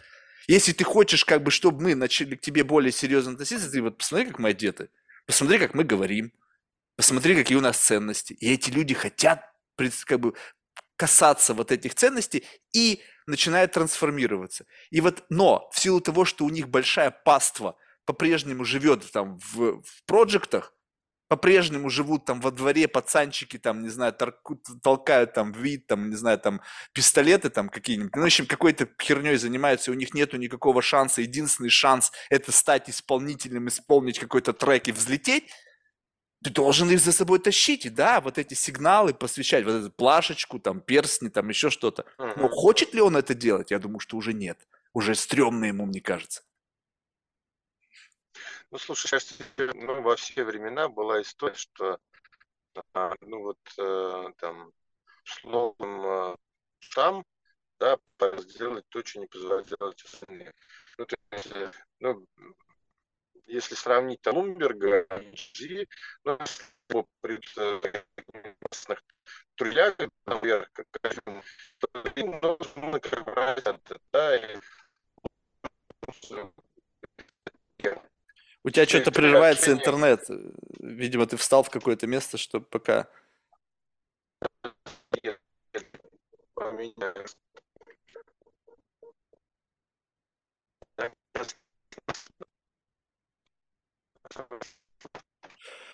Вот, я открыл сейчас эту специальную фотографию. Нью-Йорк Пост. Блумберг, Да. Прохоров, значит, видимо, это э, ужин или обед в его доме, то есть это как тогда, когда он еще был мэром, то есть это Сити Холл, и сидит, значит, э, Прохоров в костюме сером, в галстуке, Блумберг, как всегда, в черном, красном, там, как, как всегда, и Джей Зи в костюмчике, без каких-либо цацок. Он бы мог туда прийти, в худи, вот со всей этой херней, «А, не-не-не, абсолютно. Если бы я не знал, то это, знаешь, как бы э, афроамериканец из Гарварда, который занимается преподаванием какого-нибудь там курса там политологии, социологии. На математику он не тянет, но как-то вот что-то в этом духе. Абсолютно никакого шлейфа, связанного с тем, что он там исполнитель каких-то там, э, э, не знаю, там песен, ганстрэпа там или еще чего-нибудь. Мгм. Так что Ну, ну, наверное, есть, наверное, слушай, ну, для всего есть исключения. Я уж не буду там говорить, не знаю, истеблишмента, да, американского, там, этого расклада, но, ну, блин, ну да, наверное, есть там, я не знаю, там 2-3% негров, там, условно, да, которые э, будут э, ассимилироваться, ассимилируются и будут выглядеть, э, ну, так, как должно выглядеть, да. Ну, и есть там миллиарды, да, как ты говоришь, 100 миллионов африканцев, которые будут стоять у твоих и там что-то напевать и трясти золотыми побрякушками. Понятно. Ну, пока да. Ну, ладно, как бы африканцы, ладно, но у нас есть Индия, там лидер сейчас по численности а, а они, мне кажется, вот и э, есть Китай. Вот э, любопытно. Китай, да, они вот э, как раз-таки похожи в какой-то мере вот с точки зрения накопления капитала, они проходят вот тот период времени, как, знаешь, там Россия в 90-е, да, вот это вот как бы, э, типа надо все блестючее, там дорого-богато. Вот, а вот индусы, если можно так их называть, да, индийцы, они, мне кажется, такие чип. Вот э, я просто, у меня эта статистика не как бы out of my ass, это реально э, как бы в силу того, что я занимаюсь э, продажей, по- помощью в продаже дорогих самолетов, яхт, там, не знаю, всего остального уже 15 лет. И у меня достаточно неплохо, не, ну, не- не маленькая база представителей как бы бизнес инстеблишмента из Индии. Там миллиардеры, мультимиллионеры, там, не знаю, может быть, насчитывается, может быть, там порядка тысячи человек. И на основании того, как они реагируют на предложенный контент, ну, скажем так, там, гольф, новый гольфстрим, там, не знаю, виллу там, там-то или еще что-то, они менее активны, чем европейцы, чем американцы. И даже когда, э, может быть, чуть более активны, чем скандинавы. Те вообще бьют рекорды. Мне там есть один миллиардер, мне нравится, который пишет, ты знаешь, э, типа, э, он, причем, как бы он никогда не стремается что-то подобное написать, типа, знаешь, типа, я не летаю на private джетах, я предпочитаю тратить деньги на благотворительность. Я говорю, блядь, ну как ты вообще понимаешь, кому ты отвечаешь? Ну, ну зачем вот это вот ты как бы говоришь? Может быть, конечно, это правда. Может быть, конечно, это его нутро. Но то, что его прет, и он даже не может это не написать, хотя, блин, он миллиардер, а я вообще никто. Ну, понятно, что как бы это не от моего имени, а от имени компании. Но, тем не менее, каждый раз показать, что нет, я типа выше этого, мне это не нужно, это все ваши как бы э, типа плашь какая-то там, ну, вориши. Так вот, представители Индии, и когда ты начинаешь изучать этот э, рынок, там достаточно, там немножко другая культура. То есть я не, я не отвечаю, что их вируснут за счет проникновения социальных медиа и как бы демонстрация неких новых бенчмарков. Я не знаю, кстати, там Болливуд, там это есть как золотая мечта, может быть. Но вот бизнесмены, Достаточно, ну, там, за исключением тех, которые переехали, живут там в Лондоне теперь, там, в особняках, и мы знаем, кто они такие. А В целом, мне такое ощущение, что более скромны по отношению к китайцам и представителям Африки. Если африканцы, там, конечно, каждый новый правитель, у них, значит, обязательно Боинг или Аэробус, обязательно что-то такое прямо вот как раз-таки дворцового плана, обязательно гигантское. Эти, вот прям чтобы такое количество продаж самолетов было представителям Индии, блин, вообще минимально по отношению к общему количеству. Это значит, что как-то у них другие ценности, другие, вот это вот все равно кастовая структура, а, очень э, вот как бы такая какая-то религиозность связана с тем, что там у них эти все и карма, и там вот эта вся история. Не знаю, они пока, э, на мой абсолютно непрофессиональный взгляд, э, как бы сопротивляются этому вот потреблению и вот этим ин- и инъекциям того, что купи, купи, купи, Мгм. По отношению к- Ну, с это, китайцами и африканцами, я имею в виду. ну, знаешь, это как, э, как врачи говорят, знаешь, нет э, идеально здоровых людей, есть недообследованные. Здесь, наверное, то же самое будет, скорее всего.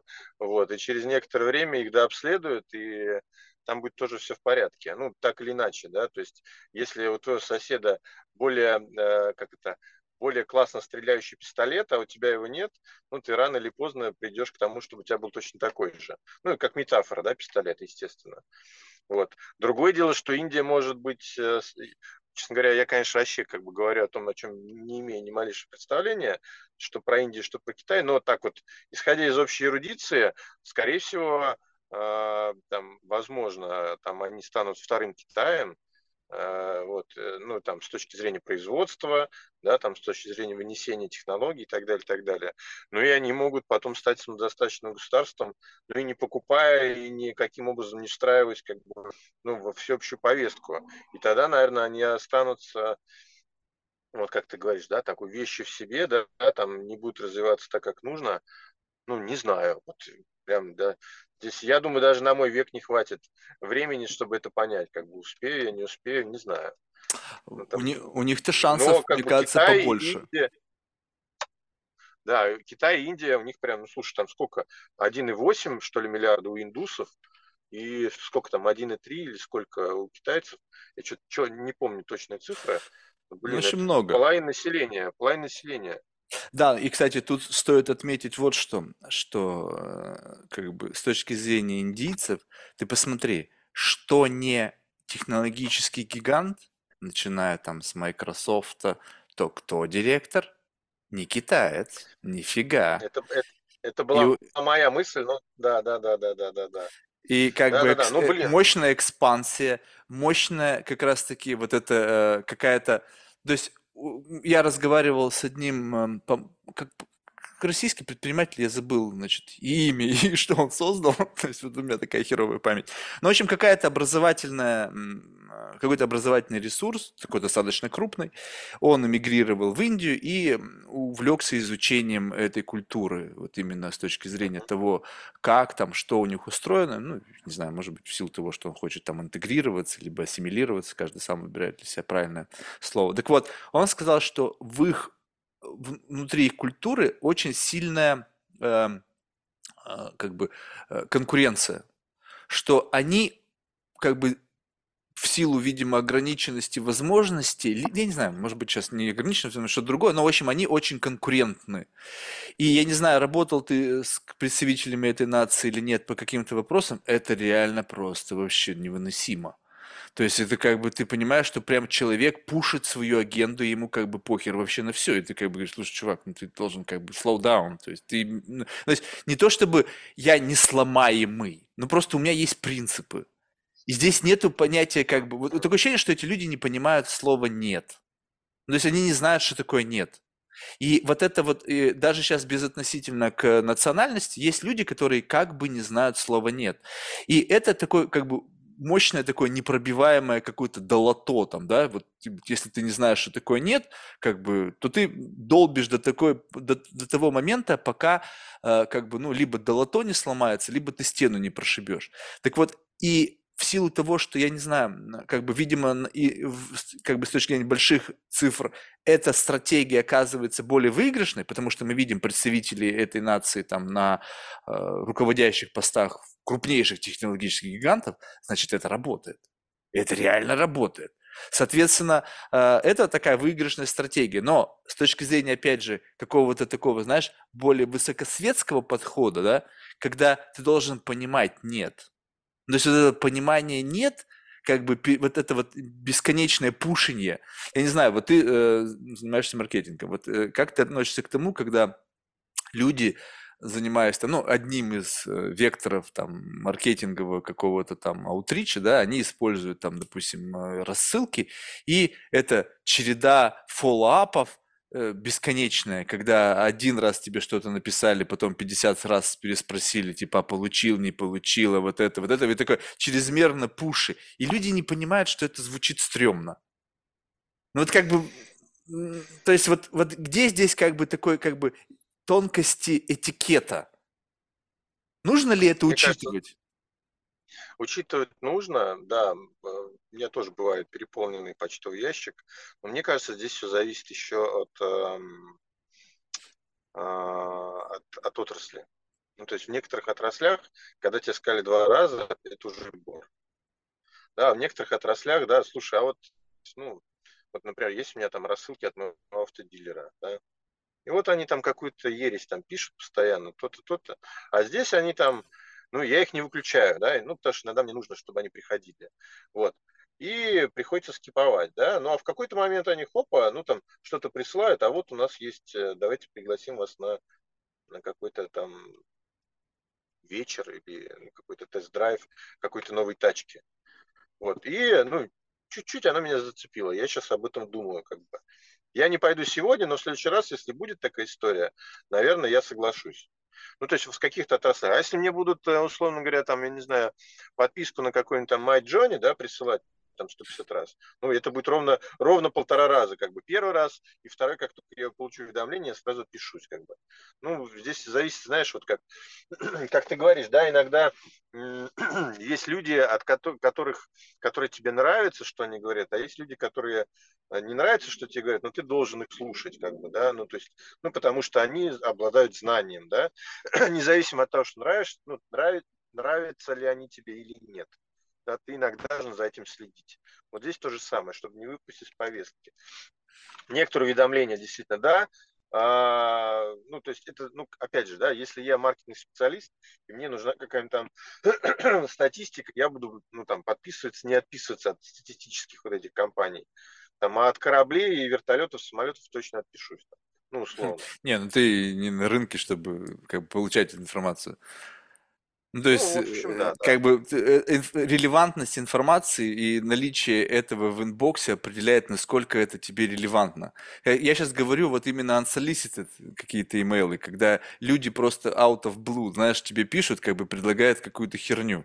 И, э, ну, то есть, один раз написали, ноль эмоций, второй раз, и как бы меня удивляет череда фоллапов. Вот вроде бы все профессионалы, да, вот вроде бы типа они там маркетинги, еще особенно люди, мне нравится, когда они предлагают маркетинг, маркетинговые услуги, типа мы там делаем то, то, то, мы там оптимизация, там все, и они вообще не понимают, что как бы это не работало уже с первого раза. И если ты второй, третий, четвертый, десятый раз продолжаешь мне говорить, ссылаясь на первое письмо, которое не работало, и продолжая мне пушить то, что мне было неинтересно, как бы грош тебе цена, как специалисты по маркетингу, там, Э, SEO, оптимизатора. То есть ты изначально сам себя вот этой активностью дискредитировал. а, Ну, это, ну, верхнеуровнево, да, но тут, знаешь, много нюансов, как обычно, есть. Да, первое, это действительно специалист неправильно там сделал воронку, и она просто, ты попал в нее случайно, да, либо ка- краем, там, либо ты не ядро, да, этой целевой аудитории, и тебе это не интересно. И тогда действительно должны быть алгоритмы, ну, это, это первое. А второе, если ты не отвечаешь там, да, то надо, ну, иногда можно тупо пойти, да, ломать стену, иногда можно попробовать хи- чуть-чуть хитро, да, там, ну, то есть, ну, второе, третье письмо могут быть более хитрыми и более интересными. Ну, типа, там, я вижу, что ты не отвечаешь, да, вижу, что ты практически меня выкинул, да, из своего внимания.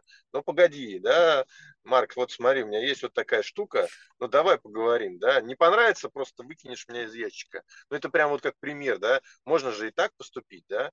Ну а индусы условные, да, долбят всегда в одну и ту же точку. Да, да, согласен. Но, но ты знаешь, вот это, кстати, тоже любопытно, что, ну, э, как, как бы вот эти все истории там с какими-то воронками, я понимаю, что у этого есть смысл. У меня проще все. Я как бы смотрю на некую математическую статистику, да, то есть чем больше людей ты охватил, которые как бы соответствуют профайлу, тем как бы у тебя больше результативность. Это как бы логика, она мне понятна, но а, как бы меня больше вопрос к, к- к пониманию того, что вообще люди делают. Ну, то есть вот ты как считаешь, вот э, несмотря на то, что вроде бы сейчас вход в профессию который предполагает знание там, тех или иных платформ, понимание, как работают там алгоритмы в оптимизации, там, как работают вообще все эти поисковые системы, что как бы требует какое-то время, чтобы разобраться, но тем не менее, как бы приток в эту дисциплину и появление там всяких там курсов там по продажам, там марафонов, вот этого всего булщита достаточно большой. И люди как бы транслируют свой некий уровень профессионализма когда до тебя это долетает, как человек, который просто, даже просто то, что ты долго находишься там, сейчас без как бы подчеркивания твоих регалий, а просто сам факт, что, что ты просто долго за этим наблюдаешь, то ты как автоматически что-то начинаешь понимать. И вот хотя бы вот на таком примитивном уровне, без глубины твоего познания, ты вот смотришь на этот мир, в котором предлагается куча всяких там курсов, всего остального, вот насколько это уровень профессионализма как бы, ну, соответствует, вернее, хоть какой-либо планке профессионализма. Вот как бы ты грубо мог оценить уровень профессионализма среди вот этого достаточно большого пласта псевдо-интернет-профессионалов, которые всем направо и налево предлагают свои услуги? Этот уровень не очень высокий, но здесь опять же нужны нюансы. Смотри, вот, например, я работаю в недвижимости. И цена покупки достаточно высокая. Ну, то есть прям приличная, да, прям. Вот это не цена покупки какой-нибудь лицензии на подписку какой-нибудь аналитической системы, да, которую индус мне присылает, да. Ну, там, там условно 50 долларов, там, а здесь условные там 150 миллионов, да, рублей. Ну, там, или сколько это долларов. Ну, короче, прилично, да. Недвижимость всегда дорогая везде, в Москве в том числе. Так вот, э, если Э, человек после твоего третьего прогрева, третьего письма заинтересуется недвижимостью, то это, знаешь, э, как бы эти 100 миллионов, это есть за что побороться, понимаешь? То есть вот цена сделки, она приличная э, для того, чтобы ну, подумать над тем, чтобы еще раз ему написать. То есть, например, в недвижимости цена контакта, ну то есть первичного, да, то есть чтобы человек просто пришел, посмотрел, она очень дорогая. Ну, потому что недвижимости то есть людей этих мало, да, которые могут себе позволить дорогую недвижимость, ну, как и вертолеты, самолеты и так далее. То есть их определенное количество. А конкурентов достаточно много. И вот, вот этот первый контакт, он очень ценен. Там, ну, там, ты, наверное, знаешь, да, там история с там, хотя бы пониманием, да, там, готов ли человек, в принципе, рассматривать, она стоит дорого. Вот. И здесь, э, а, ну, как бы, здесь уже твой профессионализм для того, чтобы ты смог ему написать второй раз, либо третий. Да, там у человека есть деньги, в принципе, он, скорее всего, там, да, готов купить недвижимость, либо вертолет. Там здесь вопрос как бы не проложать, да. И это стоит того, чтобы возвращаться к этому еще раз и еще раз. Там, да, понятно, что бывают нюансы, когда ты там пролетел, да, и просто не попал в профайл, там, как вот с тем скандинавом тебе сказали, бля, извини, все, я не готов просто тратить. А все остальные готовы, и здесь вопрос, как ты к ним найдешь ключик. Это действительно уровень профессионализма.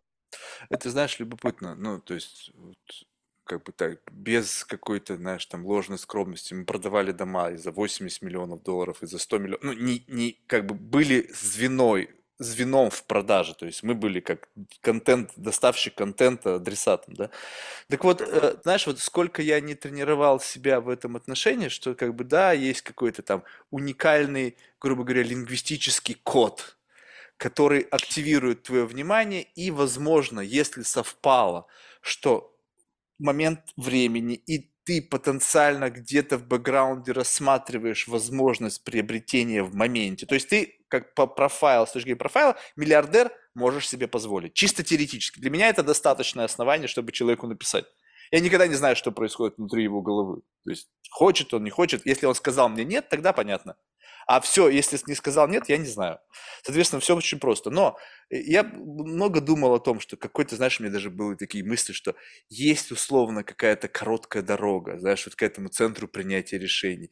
Есть какие-то... И после уже там, знаешь, нескольких сот, а может быть уже и миллиона отправленных имейлов за эти 15 лет самым богатым людям планеты. Я понимаю, что это просто как бы, ну, это удача попасть на нужного человека в нужный момент времени. И если человек хочет, то он рассматривает возможность. То есть как бы вот открытость к возможности. Очень сложно инициировать возможность. Вот, как бы вот представь себе, что ты вроде бы как бы богат, но тебя надо заразить идеей, что тебе нужен новый дом. Тебе нужно заразить идеей, что тебе нужна новая яхта. Тебе нужно заразить идеей, что тебе нужен новый самолет или еще что-то. Вот как бы это невозможно сделать, потому что люди на том уровне, они настолько как бы изощрены в этих, они купаются в этих предложениях с утра до вечера. И глупо думать о том, что ты сможешь зародить в нем этот интерес. Он либо есть, либо его нету. И ты либо попал в этот интерес, либо не попал. Все. И вот тут как бы вопрос такого, что бывают циклы, и просто удивительно, э, и даже смешно, есть циклы активности людей в недвижимости. Видимо, кто-то, у кого было намерение – купил недвижимость, поделился с этим, и тот зачесал репу, о, этот купил, обновил, а что я в своей старой халупе, дай-ка я тоже обновлю. Либо э, эффект, когда вдруг рынок активен, много экзитов, и знаешь, вот эти вот, которые типа в шортиках бегали и пили смузи, им никогда ничего не было нужно, бам, продали компанию там за миллиард, и сразу же, опа, домик прикупили.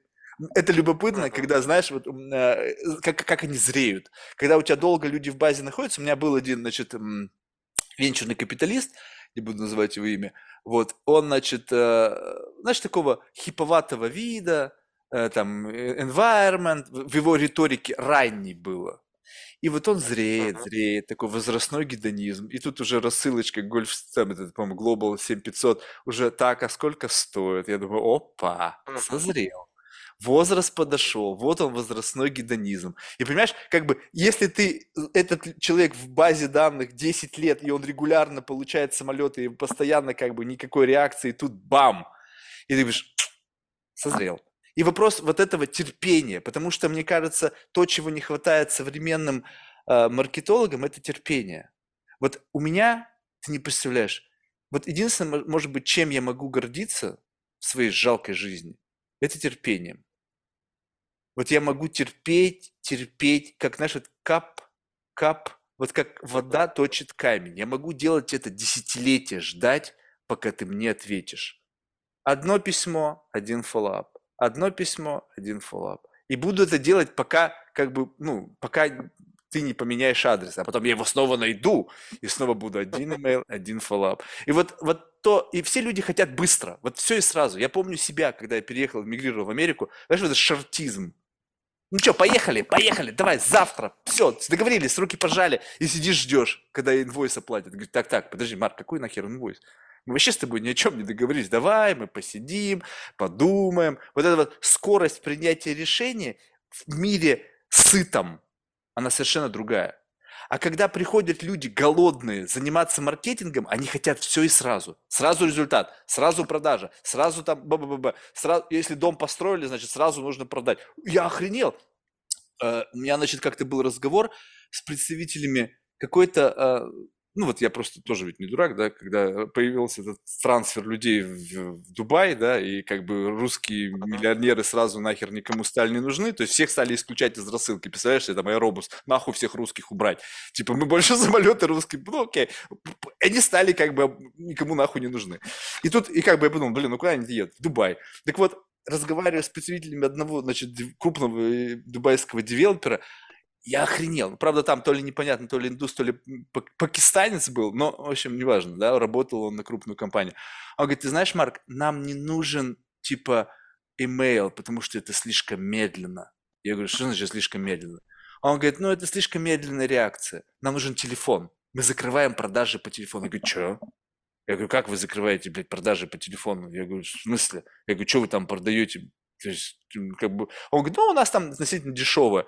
И понимаешь, что до такой степени есть как бы рынки, где настолько извращено как бы специфика продаж, видимо, настолько быстрая, что когда ты работаешь в такой динамике, где там один дом раз в год продал, потому что он стоит 100 миллионов, и это хорошо, если ты его раз за год продал, потому что все охранительно обогатились. И тут как бы они тебе говорят, что нам нужна еще быстрая скорость, и это телефон, чтобы человек как бы получал сообщение, и мы сразу же могли ему звонить, и как бы заебать его. Вот это прямо, я конкретно говорю, он, они хотят заебывать людей.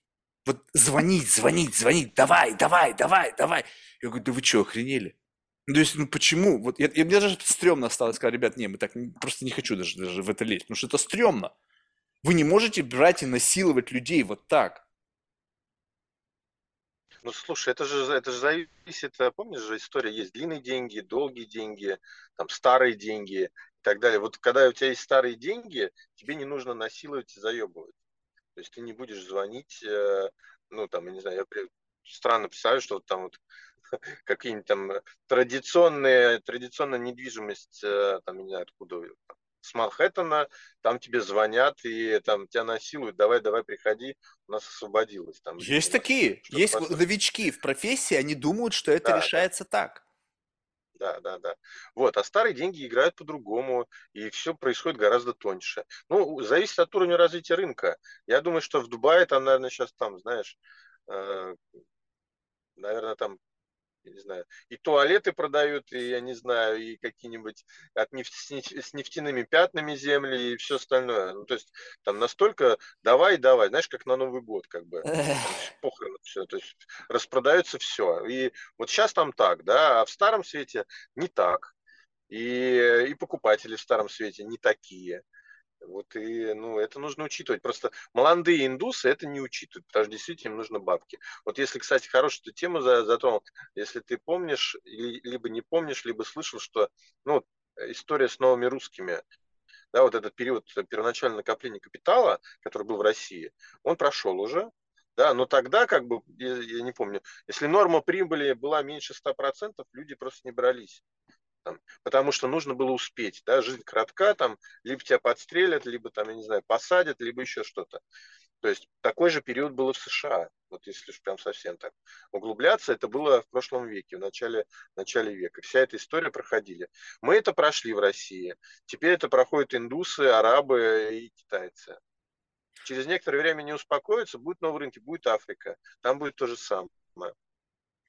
Ну и больше, больше никого нет. У нас не осталось, мне кажется. Не, не, ну тут еще любопытно, что э, как бы это произошло потом, ну, как бы вот такого серьезного уровня, да, то есть, я не знаю, э, да, сейчас вроде как бы смотришь, вроде каждый день там заявляют, что под появились там какие-то единороги с оценкой там в миллиард, я такой думаю, офигеть, думаю, как так? Ну, такое ощущение, что сейчас список Forbes, это, блин, вот такой, как Библия, знаешь, там, не просто там сколько-то там, а там каждый день кто-то там, потому что, но эти люди там не появляются, какой-то причине, а, не знаю, типа они говорят, что мы не хотим там быть, ну, короче, такой типичный bullshit, да, вот, но смысл в том, что мне кажется, вот такого массового накопления капитала, его просто не происходит. Ну, то есть, как бы люди э, богатые становятся богаче, а в этот круг новых стало приходить меньше, несмотря на то, что предпринимательство стало больше. То есть, как бы ты на бумаге как бы богат, но твоя покупательная способность не изменилась. Ты как был фаундером какой-то компании, которая стала вдруг большой, то, в принципе, твоя покупательная способность в силу того, что ты поднимал деньги, тебе платили зарплату сразу же, то вот это твой лимит твоих возможностей, твой, тот самый уровень зарплаты, который ты получил. До той поры, пока это капитализируется, пока ты выйдешь на IPO, пока, ну, в лучшем случае, если выйдешь, либо тебя кто-то купит, и вот тогда у тебя появятся реальные деньги, а до этого немногие доживают, вот, то вот этот весь момент, как бы ты как бы в, живешь обычной жизнью. Ну, то есть ничего там особенного нету. Ну да, ты можешь там позволить себе путешествовать, там, арендовать машину, но в целом как раз вот этот момент, когда ты как бы не, не являешься клиентом для недвижимости, допустим, вот такой классической. Потому что когда ты смотришь, вот просто анализ, да, проанализируй, чем люди хвалятся в Инстаграм. Вот эти все типа инфлюенсеры, не, не селебритис, а просто инфлюенсеры. Там нет дорогой недвижимости. А если есть, то она арендована, и она недорогая. Потому что демонстрация богатства – это не машина, в которой ты сидишь и делаешь фотку, потому что она может быть арендована, и даже если она куплена, то машина – это не демонстрация богатства, ну, разве что это только Bugatti Chiron там за 19 миллионов долларов – и то, это, uh-huh. что, ты же не прикладываешь там это право собственности на этот автомобиль, да? Ты, ну, в Монако можно арендовать там. Ну да, ты потратил там за 10 тысяч, чтобы сделать фотографию, ну вот, пожалуйста, все придумали. А вот как раз-таки покупка чего-то сверхдорогого – это демонстрация благосостояния. И если ты внимательно смотришь за этим, то этой демонстрации благосостояния нет.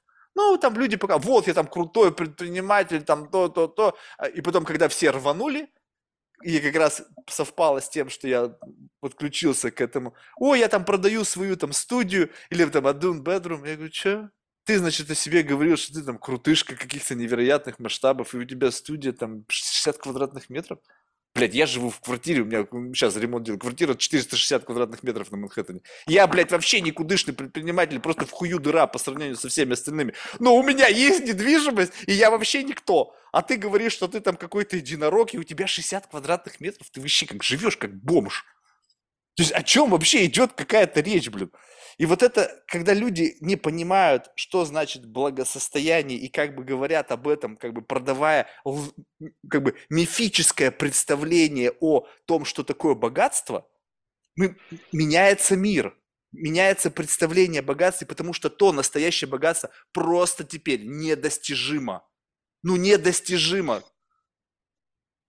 Ну, слушай, знаешь, есть такая история, а, как мне кажется, что человек любой, ну, живя, да, вы, э, да, на, на, на планете, проходит несколько этапов, да. Естественно, то, что важно молодому человеку, молодой девушке, важно, не сильно важно там человеку в 30 лет и не сильно важно человеку в 40 лет. Ну, то есть это раз, два, человек в 20 лет, в 30 лет и в 40 лет это разные люди. Ну, просто там из-за того, что там появляется семья, я не знаю, он там становится мудрее, там проходит какие-то 20-летние болячки, да, эмоциональные, еще что-то. И, ну вот я, я уж не знаю, я, честно говоря, не, не сильный как бы следок за Инстаграмом, но много ли там 50-летних, как бы вот кто там прям вот выставляет, э, сильно показывает вот эти роскошные коды там своей жизни? Мне кажется, не очень много. Ну, то есть для, для всего, вот для каждого возраста есть своя мотивация, да, то есть там в 20 лет тебе нужно показать себя, да, представиться, да, презентоваться, там, создать какой-то имидж. В 30 лет ты там, ну, либо уже куда-то встроился, либо уже там, уже закончил встраиваться, а в 40 лет ты уже занимаешься своими делами, там, условно. И здесь это вот, э, ну, понятно, что там какая-нибудь Дженнифер Лопес и в 50 лет крутит жопы, как бы, но бывают исключения, да, всегда. Нет, так ну, вот я, я это понимаю. Так вот, получается, я тебе об этом и говорю, что получается, ну, я, я просто знаю 30-летних, которые живут в пентхаусах за 50 миллионов. И если это совпадает с возрастом, когда ты хочешь транслировать себя, создавать какую-то вокруг себя шумиху, то есть люди, которые могут это делать, и у них это есть. И есть те, которые как бы а, ассоциируют себя с, как раз-таки с этими людьми, но показывают то, что не соответствует тому, с чем они пытаются себя ассоциировать. Я тебе вот о чем а. говорю. Понимаешь, то есть как бы он, человек говорит себе как об успешном. Окей, успех меряется чем? То есть понятно, что успех, как будто бы в этой системе координат оценки успешности есть разные критерии, и это такая субъективная, возможно, в какой-то мере оценка. Но все-таки, если быть таким old-fashioned, и успех мерить исключительно твоей покупательной способностью, вот как бы все можно конвертировать в это. Твое внимание, твоих подписчиков, твой global presence, твое количество продаж, твой revenue, твой доход, в твою покупательную способность. И если, говоря об успехе, использовать это как единственный такой фактор, ну, как бы для меня он самый настоящий. Сколько денег у тебя в кармане?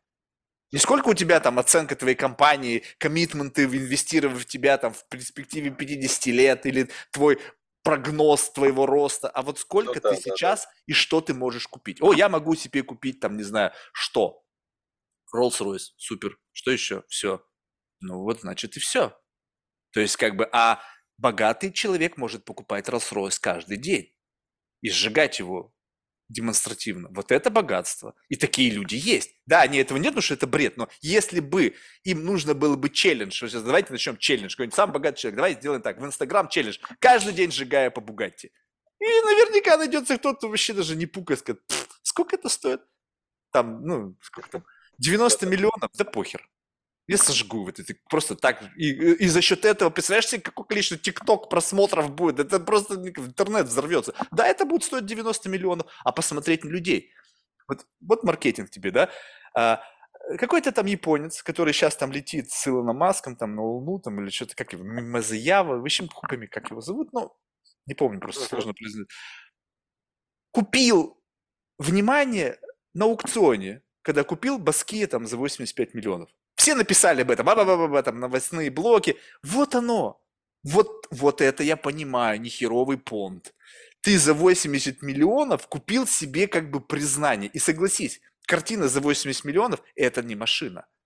Это означает, что у человека, блядь, у него до хрена денег, потому что он выбросил на полотно какие-то условные там для людей, не понимающих каракули, какого-то там торчка, да, из там из чернокожего, 80 миллионов долларов.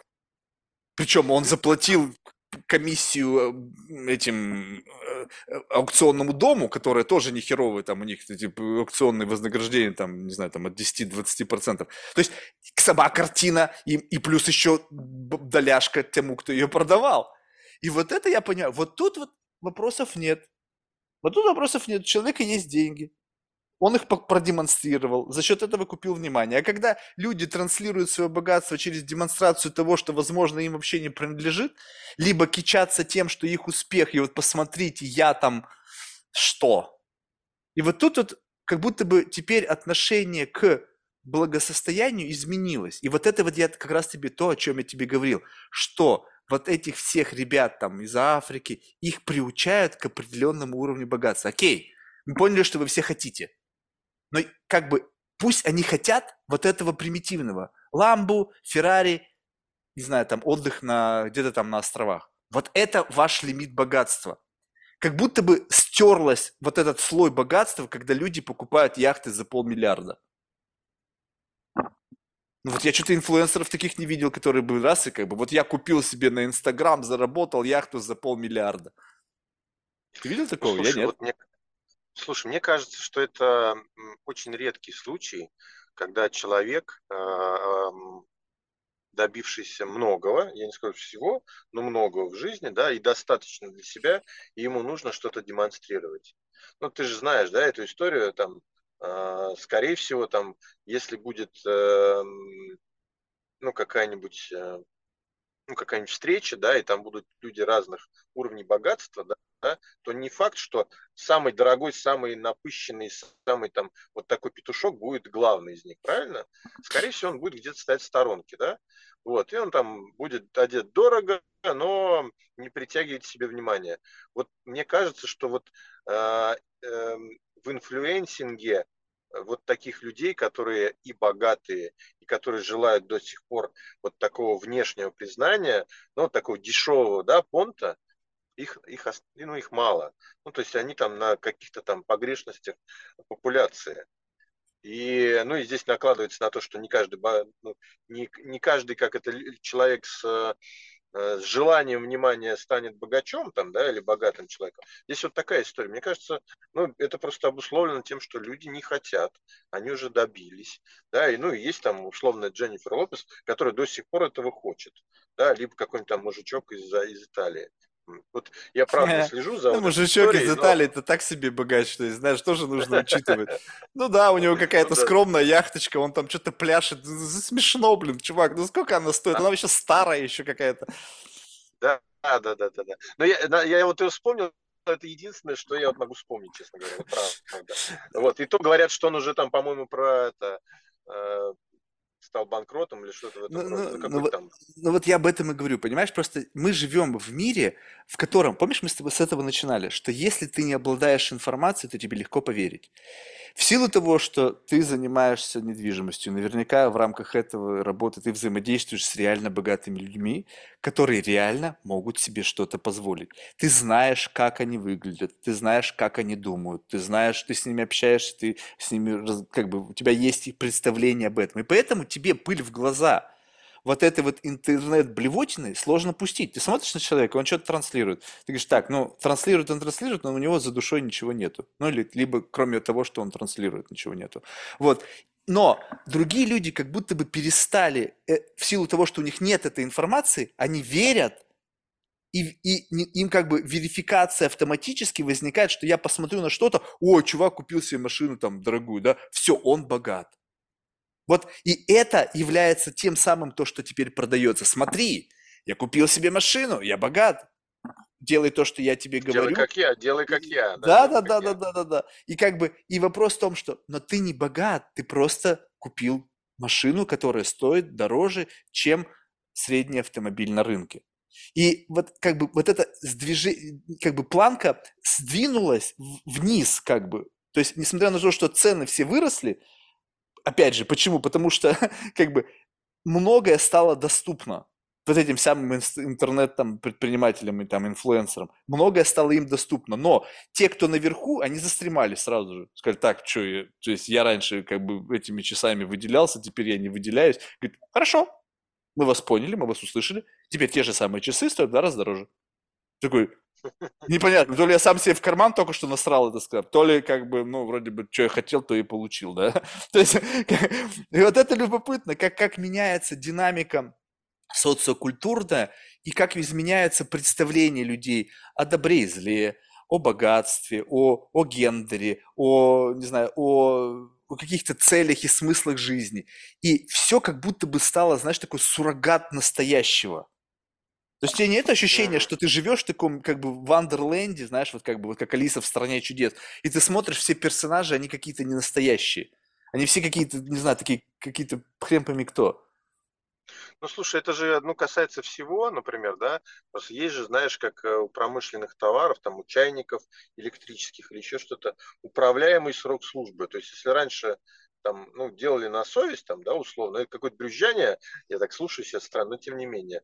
Если раньше чайники работали долго, то сейчас они работают год-два, да, а уж, ну, за ту же цену, ну, там условно сколько, а, условно 100 долларов, как бы чайник раньше работал долго.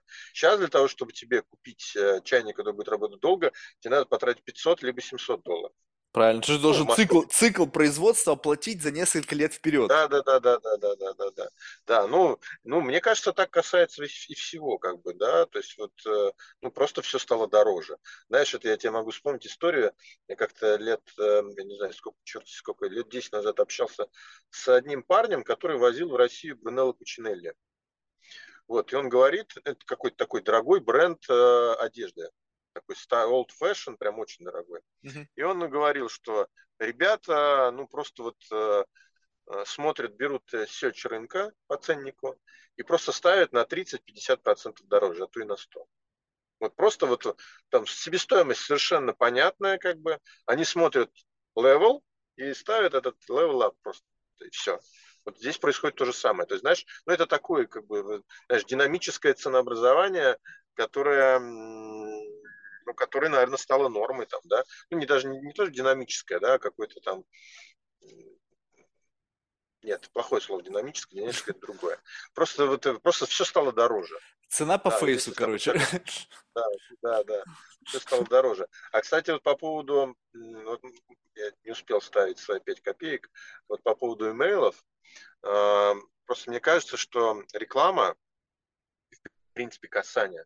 Они могут быть вот прям горячие, да, ну вот прям вот тебе вот, ты готов, вот ты касаешься сейчас, да, этого человека, и ты хочешь продать ему сейчас. И эти касания могут все-таки быть э, э, такого, знаешь, отложенного действия. Вот как ты говоришь, да, я там могу позвонить через 10 лет. Это значит, что ты за 10 лет накопил у себя репутацию, что тебе можно доверять. И то, что ты, если ты пришлешь какой-нибудь самолет, то это будет нормальный самолет, а не фуфло. Да, вот, да, кажется, да, да. Вот да, в больших деньгах, и вот там, где скорость принятия решений маленькая, вот мне сейчас не, нужен, э, не нужна квартира, да, но это же репутация, да, вот когда мне будет нужна квартира, куда я пойду?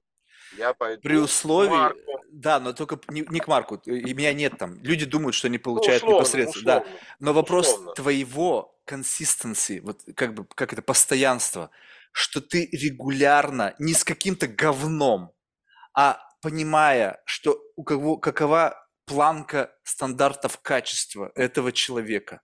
Ну, либо даже не его лично, а на его уровне, а что люди покупают, что они называют качеством, что, какие у них э, эстетические стандарты, да. И они почему, Марк, почему люди от вас не отписываются? У нас очень низкий процент отписки. Ну, там, может быть, единицы, и то только потому, что, как бы, вот из та история Скандинава, да, я просто ни, вообще ни, ни, никогда не буду Не покупать. можешь повлиять ни на что. да. Ну, то есть, нет, ну просто в том плане, что, ну, человеку идеально не нужен самолет, ну, нахера он пишет, как бы, ну, нафига его бомбардировать, если он однажды сказал, что... То есть, он выпадает из базы по самолетам по всем клиентам. То есть, как бы, нет смысла, он не, на- не Не на только у рынке. тебя, да. Да, вот как бы, и, и смысл в том, что тогда человек на тебя обратит внимание, когда он видит постоянство. Он видит, что из года в год, из месяца в месяц, что-то, не Как какая-то солянка в сборная там. Знаешь, меня больше всего раздражают клиенты новые, я с такими не работаю сейчас уже. Когда, ой, а можно в одну рассылку запихнуть там 3-4 объекта недвижимости? Я говорю, нет. Я говорю, у вас что, блядь, там, вы дома штампуете по 50, по 30 миллионов долларов? Я говорю, это же стрёмно. Вы что, человеку-то просто хотите... Как бы, это просто стрёмно, это не, это не ваш уровень. Нельзя продавать дома по 30 миллионов пачками. Ну как же, тут же вариативность, он может этот выбрать. Я говорю, окей, одну рассылку сделаешь, потом за другую заплатишь. С другим домом, с третьим, с пятым, десятым. Во-первых, это тебя растянет во времени. Ты же не будешь каждый раз одно и то же пять домов отправлять. У тебя дома кончатся. Ну да, На- да. а постепенно. И вот как бы это не реклама, это прямо история, которую ты рассказываешь о доме. Ты человеку даешь, а не просишь. Большинство людей не понимают, как бы. Они приходят, вот просто проанализируй свой mailbox. Они приходят и говорят, купи, дай, возьми. Никто не приходит, на, вот тебе, пожалуйста. Мы тебе будем это давать, пока ты хочешь, пока, пока ты берешь. И потом, возможно, когда-нибудь, если ты захочешь дать нам что-то или купить у нас, мы будем рады. Вот так себя никто не ведет. Меня об этом научил один старый еврей. А, Ну, как бы он равин. Я пришел, и знаешь, прям с какими-то сразу запросами. Там то, пятое, десятое, дай то. Ну, как я имею в виду про знания, да. Он говорит, слушай, Марк, а почему ты не пришел, не сказал мне, как бы, что ты можешь мне дать? Вот с этого не начал. Чем ты можешь мне быть нужен? То есть у меня, да, я, у меня много знаний, у меня большая конгрегация, много людей, с которыми я общаюсь, богатые, бедные, с их проблематиками. Я, я накопил себе это виздом. Ты пришел меня ограбить? Ты пришел меня забрать эту мудрость, а что ты дашь мне взамен? Типа, спасибо, классно, ребе, goodbye, я пошел с этой мудростью. Да, я пошел. Да, да. И так себя ведут люди в современном маркетинге. Пишут, типа, мы, возьмите там, мы готовы вам выслать прайс. Я говорю, идите нахуй со своим прайсом. Сначала как бы докажите мне, дайте мне что-то, инвестируйте в меня, не вашими имейлами, follow-up ами бесконечными, там, ну вот вы посмотрели, а нет, вы не посмотрели, а ну последний раз я вам напишу, вы пос... иди нахуй. Хочется вот так сказать. Потому что не, то, чтобы я тебя не уважаю, я не уважаю тебя как профессионала, потому что ты занимаешься херней. Это с первого раза не сработало, и ты пытаешься это делать. Так вот, в этом смысл, что не хватает стабильности. Люди слишком быстро меняют профессию. Ой, не получилось два раза, три раза, четыре раза. Посмотри вот на подкастах. Четыре с половиной миллиона подкастов. Может быть, больше.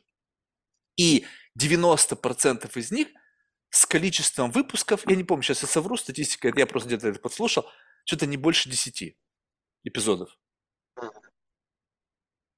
Вау, модно, 10, круто. ну, не, не хва- не хватает, не хватает. Понимаешь? И, и, и, то, и то же самое в бизнесе. Если ты хочешь получить все и сразу, то, наверное, ты тогда должен заниматься продажей туалетной бумаги, э, зубной пасты, носков, трусов, прокладок. Если ты работаешь с товарами, которые покупают кто-то раз в жизни, это не все люди покупают квартиру там раз в пять лет. Кто-то купил ее, вот, не знаю, не знаю, у меня бабушка, она прожила, вот купила квартиру и умерла в ней. Ну, то есть, Ну да. ну, как бы, блин. Раз ну, в ты- жизни, да. То есть ты должен думать, что это не херовый бет. Если у человека есть деньги, и он готов вмазаться в какую-то историю, либо с ипотекой, ты не можешь рассчитывать, что бам, два, три, и ты покупаешь. Да, конечно, сейчас большое подключение, с этим не получилось, с другим получилось. Людей перестали уважать. Теперь ты для меня просто юнит. Ты для меня единица отъема прибыли. Либо э, как бы какая-то просто единица, за счет которой я пытаюсь капитализироваться. И это следствие вот этих дашбордов. Я, когда работаю со своими клиентами, я знаю каждого человека по имени, знаю, чем он занимается, знаю, кто он, так, поверхностно, да, кто получает это сообщение. И учу своих клиентов, говорю, прежде чем рассылать, вот вам список, кто будет получателем. Ну да, там миллиардеров, там может быть две тысячи, две с половиной, там три. Изучи каждого. О, можете за нас сделать. Нахуй ты мне нужен? Почему я должен за тебя изучать того, кому ты собираешься продавать? Ты учи. Смотри, кто потенциально подходит, кто не подходит. Убирай лишних людей. Люди не хотят этого делать. Блин, разговор с, с представителями аэробуса. Типа, а мы вообще так-то не занимаемся маркетингом. К нам люди сами приходят. Я говорю, ну надо же, блядь. А вы не думаете, что у вас просто две компании в мире, и после того, как Боинг обосрался со своим самолетом, люди, которые покупали самолеты, просто все пришли к вам. И вот отсюда вот это ханжество. Когда ты контролируешь рынок, в принципе, придут либо к тебе, либо к твоему конкуренту, и в тот момент, когда конкурент обосрался, к тебе все пришли. Ну, блин, конечно, но выпустили новый самолет, и нахер никому не нужен. Мы год пытались продать, пока не, получ... не продали первый. Люди на это все смотрели, и как бы все там риторика это типа Rolls-Royce в мире с private джетов, и Gulfstream это Ламбо или вот это. Ну, то есть всякую хуйню мы несли. Что только можно было, как креативности хватало. И только потом случайно как-то нащупали одного чувака, как это ему было в паре. И его это просто триггернуло. Ну, там совпало просто, потому что там была интересная идея предложена, что самолет, владелец отелей, и как бы твое путешествие начинается с момента восхождения на борт. То есть ты уже, там они сделали э, дизайн как в клубного плана, то есть ты как бы, путешествие начинается с того, как ты вступаешь в борт, и там уже вечеринка. То есть оно не прекращается. И это его триггернуло, потому что, во-первых, он там, по-моему, сам у него, ну, то есть такой как раз-таки молодой, молодые деньги, амбиции, вот это как бы сработала идея. Но поначалу вообще ноль. И получается что? Что как бы ой, мы вроде бы крутые, но типа раз, и никто не покупает как горячий пирожок. Потому что нужно терпение. А вот это терпение в мире бизнеса все меньше и меньше. Быстро, быстро, быстро, быстро. Не знаю. Ну, знаешь, еще какая история, какая есть? Э, эм, люди, работающие в разных компаниях, разного размера компаний. Вот как ты говоришь, да, мы работали в Боинге, а что там, надо как-то за людьми бегать, они сами же к нам приходят обычно. То есть это, это такая привычка работы. То есть да? человек, который работает в условном Сбере, да, у которого есть там, я не знаю, миллиард на продвижение, человек, который работает в условном самокате, у которого есть там 100 миллионов, и человек, у которого есть там, я не знаю, он делает деревянные игрушки ручной работы, да, и продвигает все это в Инстаграме, это три разных маркетинга, три разных инструментария, да, и три разных подхода. И, соответственно, три разных специалиста даже нужны. То есть тот человек, просто знаешь, представляешь, человек, ты там, у тебя друг есть, который, который в Сбере работает, там, или, не знаю, ну, в Ситибанке, например, да, э, в маркетинге. Ты к нему приходишь, говоришь, слушай, помоги мне продавать Инстаграм, игрушки. Он тебе скажет, бляк, ну надо сначала исследование, там, еще что-то. Ну, там 3-4 миллиона отдашь, и я тебе сделаю результат. Ты говоришь, ребята, у меня игрушки деревянные по 50 баксов. Куда? Ну, то есть здесь такая история. Либо наоборот, да, ты там придешь э, своим там инстаграмным как бы качеством, придешь в Сити и тебе скажут, ну, молодой человек, так не делается. Здесь вот как бы история вот э, специалиста, да, тоже подбор, это тоже важно. Да, Один я, я с тобой согласен, на... но, но вот, вот тут я, знаешь, как бы я согласен с точки зрения существующего, существующих практик, ты совершенно прав. Масштаб бизнеса определяет определенные правила игры. Но, что самое важное, что если ты начнешь к этому относиться ханжески, ну, то есть, ну, да, миллиард, там, надо, у меня бюджета, давайте мы сначала потратим сколько-то на изучение, ты сидишь, типа, пилишь бюджет, так, кто у нас будет заниматься исследованием, какая компания, строил тендер, сидишь там, блядь, пришли к тебе соискатели на эту должность. А на самом деле, вот как бы идея это заключается в простом, что я в это слепо верю. Все можно сделать намного дешевле. Если ты наймешь правильных людей, которые будут понимать, что они делают, и вот без этого булщита, что нам нужно потратить миллиард там на то, на все, на 50, не нужно. Не нужно. Вот как бы, условно, вот с самолетами, да? А, сколько, ну, возьмем private джеты, не, не возьмем коммерческие авиалинии, сейчас посмотришь в небо, охренеть, ты когда последний раз смотрел в небо? Раньше самолетов столько в небе не было. Сейчас их очень много, очень много. Да, коммерческие авиалинии покупают самолеты. Но эти контракты, ты уже там не нужен. Если они однажды заключили контракт на покупку, там, не знаю, аэробусов и боингов на 30 лет вперед, там уже все, ты как бы нахер не нужен. А вот private джеты, да, возьмем, какое количество людей в мире, частных лиц, в состоянии купить себе Гольфстрим какой-нибудь там, не знаю, GIS 750, который стоит там 80, от 80 миллионов. Их не больше 10 тысяч. Но не больше их 10 тысяч. Так вот, грубо, которые стопудово могут. Не те, которые там, э, хочу, ужмусь. Ну, да, а, да, да. а вот, вот те, которые стопудово как бы и на маркет. Так вот, представь себе, это все, это весь твой рынок. Тебе просто нужно иметь 10 тысяч адресов этих людей и просто писать им один раз в месяц сообщение. Тебе больше ничего. Ну да, посади еще дизайнера, чтобы он красивые картинки тебе рисовал. Найми фотографа, чтобы он сфотографировал самолет. Да, найми компанию, которая сделает самолет, снимки самолета, летящего в воздухе. Тоже дорого. Сделает 3D-тур по твоему салону, конфигурации. Ну, блин, ну это не миллиард. Это очень скромные деньги, и больше тебе не надо. Но они сидят на бюджетах, и ты к ним обращаешься, ну вы что, у нас там медиа тут, медиа там. Я говорю, нахуй они вам нужны? Вы что, в Инстаграме продаете самолеты за 85 миллионов? Ну как же, Марк, они нужны нам для того, чтобы люди э, другие знали, что есть такой самолет, для того, чтобы потом владелец самолета чувствовал свою уникальность, потому что другие знают, что это такое. Я говорю, вы знаете, как правило, те, кто эти самолеты покупает, им вообще похуй на чужое мнение уже. Они покупают это не для людей из Инстаграм. Они могут это купить для peer-to-peer комьюнити, но в peer-to-peer комьюнити знают, что такое Гольфстрим без вашей рекламы. Ну или с вашей конкретной рекламы, да?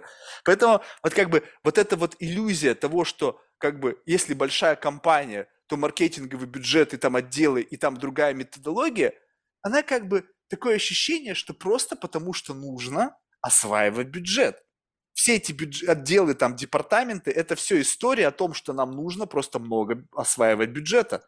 Или компании, как Procter Gamble, у которых номенклатура товаров там, блин, миллион, понятно, у них нужен большой. Но там ребята продают копеечный товар миллиардам людей на планете. Понятно, откуда речь? Ну, понятно. Но когда ты продаешь что-то очень дорогое, и ты как бы тратишь какие-то миллионы долларов там на рекламу, я говорю, что вы гоните? У вас клиентов столько нету, сколько вы потратили. Да вы, блин, просто запл... гонца, наняв какого-нибудь мексиканца с буклетом, потратили бы меньше, если бы он каждого отправили бы в, по адресу, чем вы тратите на какой-то выстрел из пушки по воробьям. Это просто смешно. Ну, слушай, здесь, смотри, ну здесь история такая, здесь знаешь, как бывает, у тебя, ну, там, у тебя будет имейл, но твой имейл никогда не прочтут. Почему? Ну, может быть, Значит, у тебя такое... неправильный имейл. Ну, не прочтут и только из-за того, что есть как бы предубеждение к имейлам, ну, например. Нет такого предубеждения. Если ты ищешь Гольфстрим, я не знаю, ты любитель автомобильного бренда, так? Так. И при всем твоем предубеждении к имейлам, если ты пишешь, получаешь имейл, и там новый такой-то бренд сейчас с такими-то характеристиками, что ты не посмотришь? Какие бы у тебя не были предубеждения? Да нет, я, нет, я удаляю его, я ненавижу тебя. Ты посмотришь. Ну, не посмотришь с первого раза, но в течение года обязательно какой-нибудь subject line тебя вштырит. Бам! Блин, посмотрю. Все. Вопрос времени. Если у тебя достаточно времени и терпения, то я все равно найду момент сквозануть в щель. В тот момент, когда ты будешь не готов. Слушай, это, это классная стратегия. Долгая, медленная, но классная. Она просто 15 лет, и больше уже занимаюсь этим, поверь мне, она работает. Вот как бы это, это нельзя, это, это просто к разговору о том, что ты говорил, потому что цена транзакции велика. То есть это не работает для штучного дешевого товара. Вот чувак с этими 50-долларовыми игрушками явно не слушай меня. Скажи, Марк, иди нахуй. А вот если ты продаешь недвижимость, если ты продаешь самолеты, яхты, да даже ювелирные украшения, где часы там по 200-300 тысяч долларов стоят, где тоже не покупка ежедневная, это имеет смысл. Просто выдержка берешь измором. Измором, измором, измором. И в конечном итоге, так как цена транзакции, вот представь себе, вот мы код, допустим, у нас есть клиент, они продают какой-нибудь там, бывает чудо, раз и сходу, да, но, допустим, какой-нибудь там дом, ну, не знаю, пусть не за 100 миллионов, там, за 50 миллионов долларов. Количество комиссионных, которые они получают в результате покупки, продажи этого дома, соразмерно как бы как бы, если они просто получат хотя бы 2% от этого, то если и эти 2% они вложат в нас с точки зрения как бы инвестиций в нас, то десятилетия хватит, чтобы оплачивать наши услуги. А за это десятилетие сколько раз мы еще раз в год повторим эту историю? Ну, то есть, как бы никто же не говорит, что это как бы... Если ты расцениваешь это как лотерею, каждая рассылка должна приносить результат. Ну, ты дурак. Ты гемблер. Это так не работает. То же самое, что прийти в казино, красное, бум, выиграл. Ну, блин, если бы так, наши бы услуги это стоили... просто, да, это просто. Наши бы услуги бы стоили столько же, сколько стоит твой дом. Потому что, блин, если такая вероятность, то извини меня, ты, ты должен мне платить охренительно большую комиссионную. Да, да, да, да, да. Поэтому, блин, ну, я не знаю, вот, и, и когда ты разговариваешь с людьми, понимаешь, это сложно объяснить. Потому что даже среди клиентов люди, они как бы пролечены вот этим большинством, людей, которые на рынке, они говорят, так, мы сейчас вам сделаем стратегию, значит, там пиар-буклет, там ба-ба-ба-ба-ба, вот это все bullshit, потом мы, значит, исследуем, потом это, потом это, потом это. Я говорю, слушай, ну вот а имейлы? Говорю, да вы что, имейлы не работают? Как, миллиардеры не отвечают на имейлы? Я прям хочу временами просто взять, знаешь, как вот эти приступы, когда там скул-шутинг, я бы хотел, знаешь, вот собрать всех этих людей, которые говорят, что миллиардеры не отвечают на имейл, и расстрелять всех их вместе, временами бывает. Потому что у меня сотни ответов, если не тысячи, прямых ответов от этих людей. Просто если они тебе не отвечают, значит, ты им нерелевантен. Ты не попал, они тебя не услышали, у тебя неправильный не попал в не попал в вординг, да, не попал в настроение. Слушай, знаешь, на самом деле я вот так думаю, ну вот что заставляет тогда посылать, э, ну, делать такую большую активность? Это только KPI. Да, ну, да, вот, да.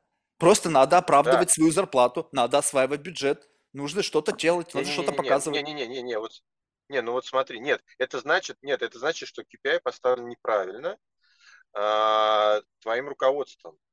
Это значит, что твоя компания выбрала стратегию быстрого заработка денег. Либо у них нет этих денег, и если они не будут продавать right now, да, то они просто провалятся. И поэтому тот индус, или кто там у тебя там просил телефон, да, потому что все у него завязано на это. А если есть, знаешь, такие о, о, старые деньги, да, то они понимают вот эту стратегию, что они могут заработать, а могут не заработать ну, в течение года.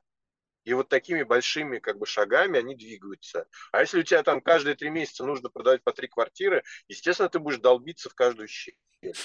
Да, так тебе вот именно что. Вот это-то и логика, что люди долбятся в каждую щель. И на это тратят много времени. Зачем долбиться в щели, которые не соответствуют? То есть изучи профайл.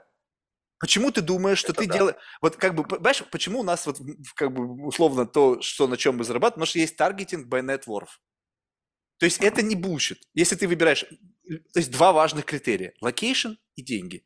Неважно, какие у тебя интересы, неважно, какие у тебя убеждения, неважно, какие у тебя там, твои, вот это, когда смотришь там это, в Фейсбуке или где там, я пару раз игрался с этой, там, что-то настраивал какие-то оптимизации, какой-то набор bullshit а.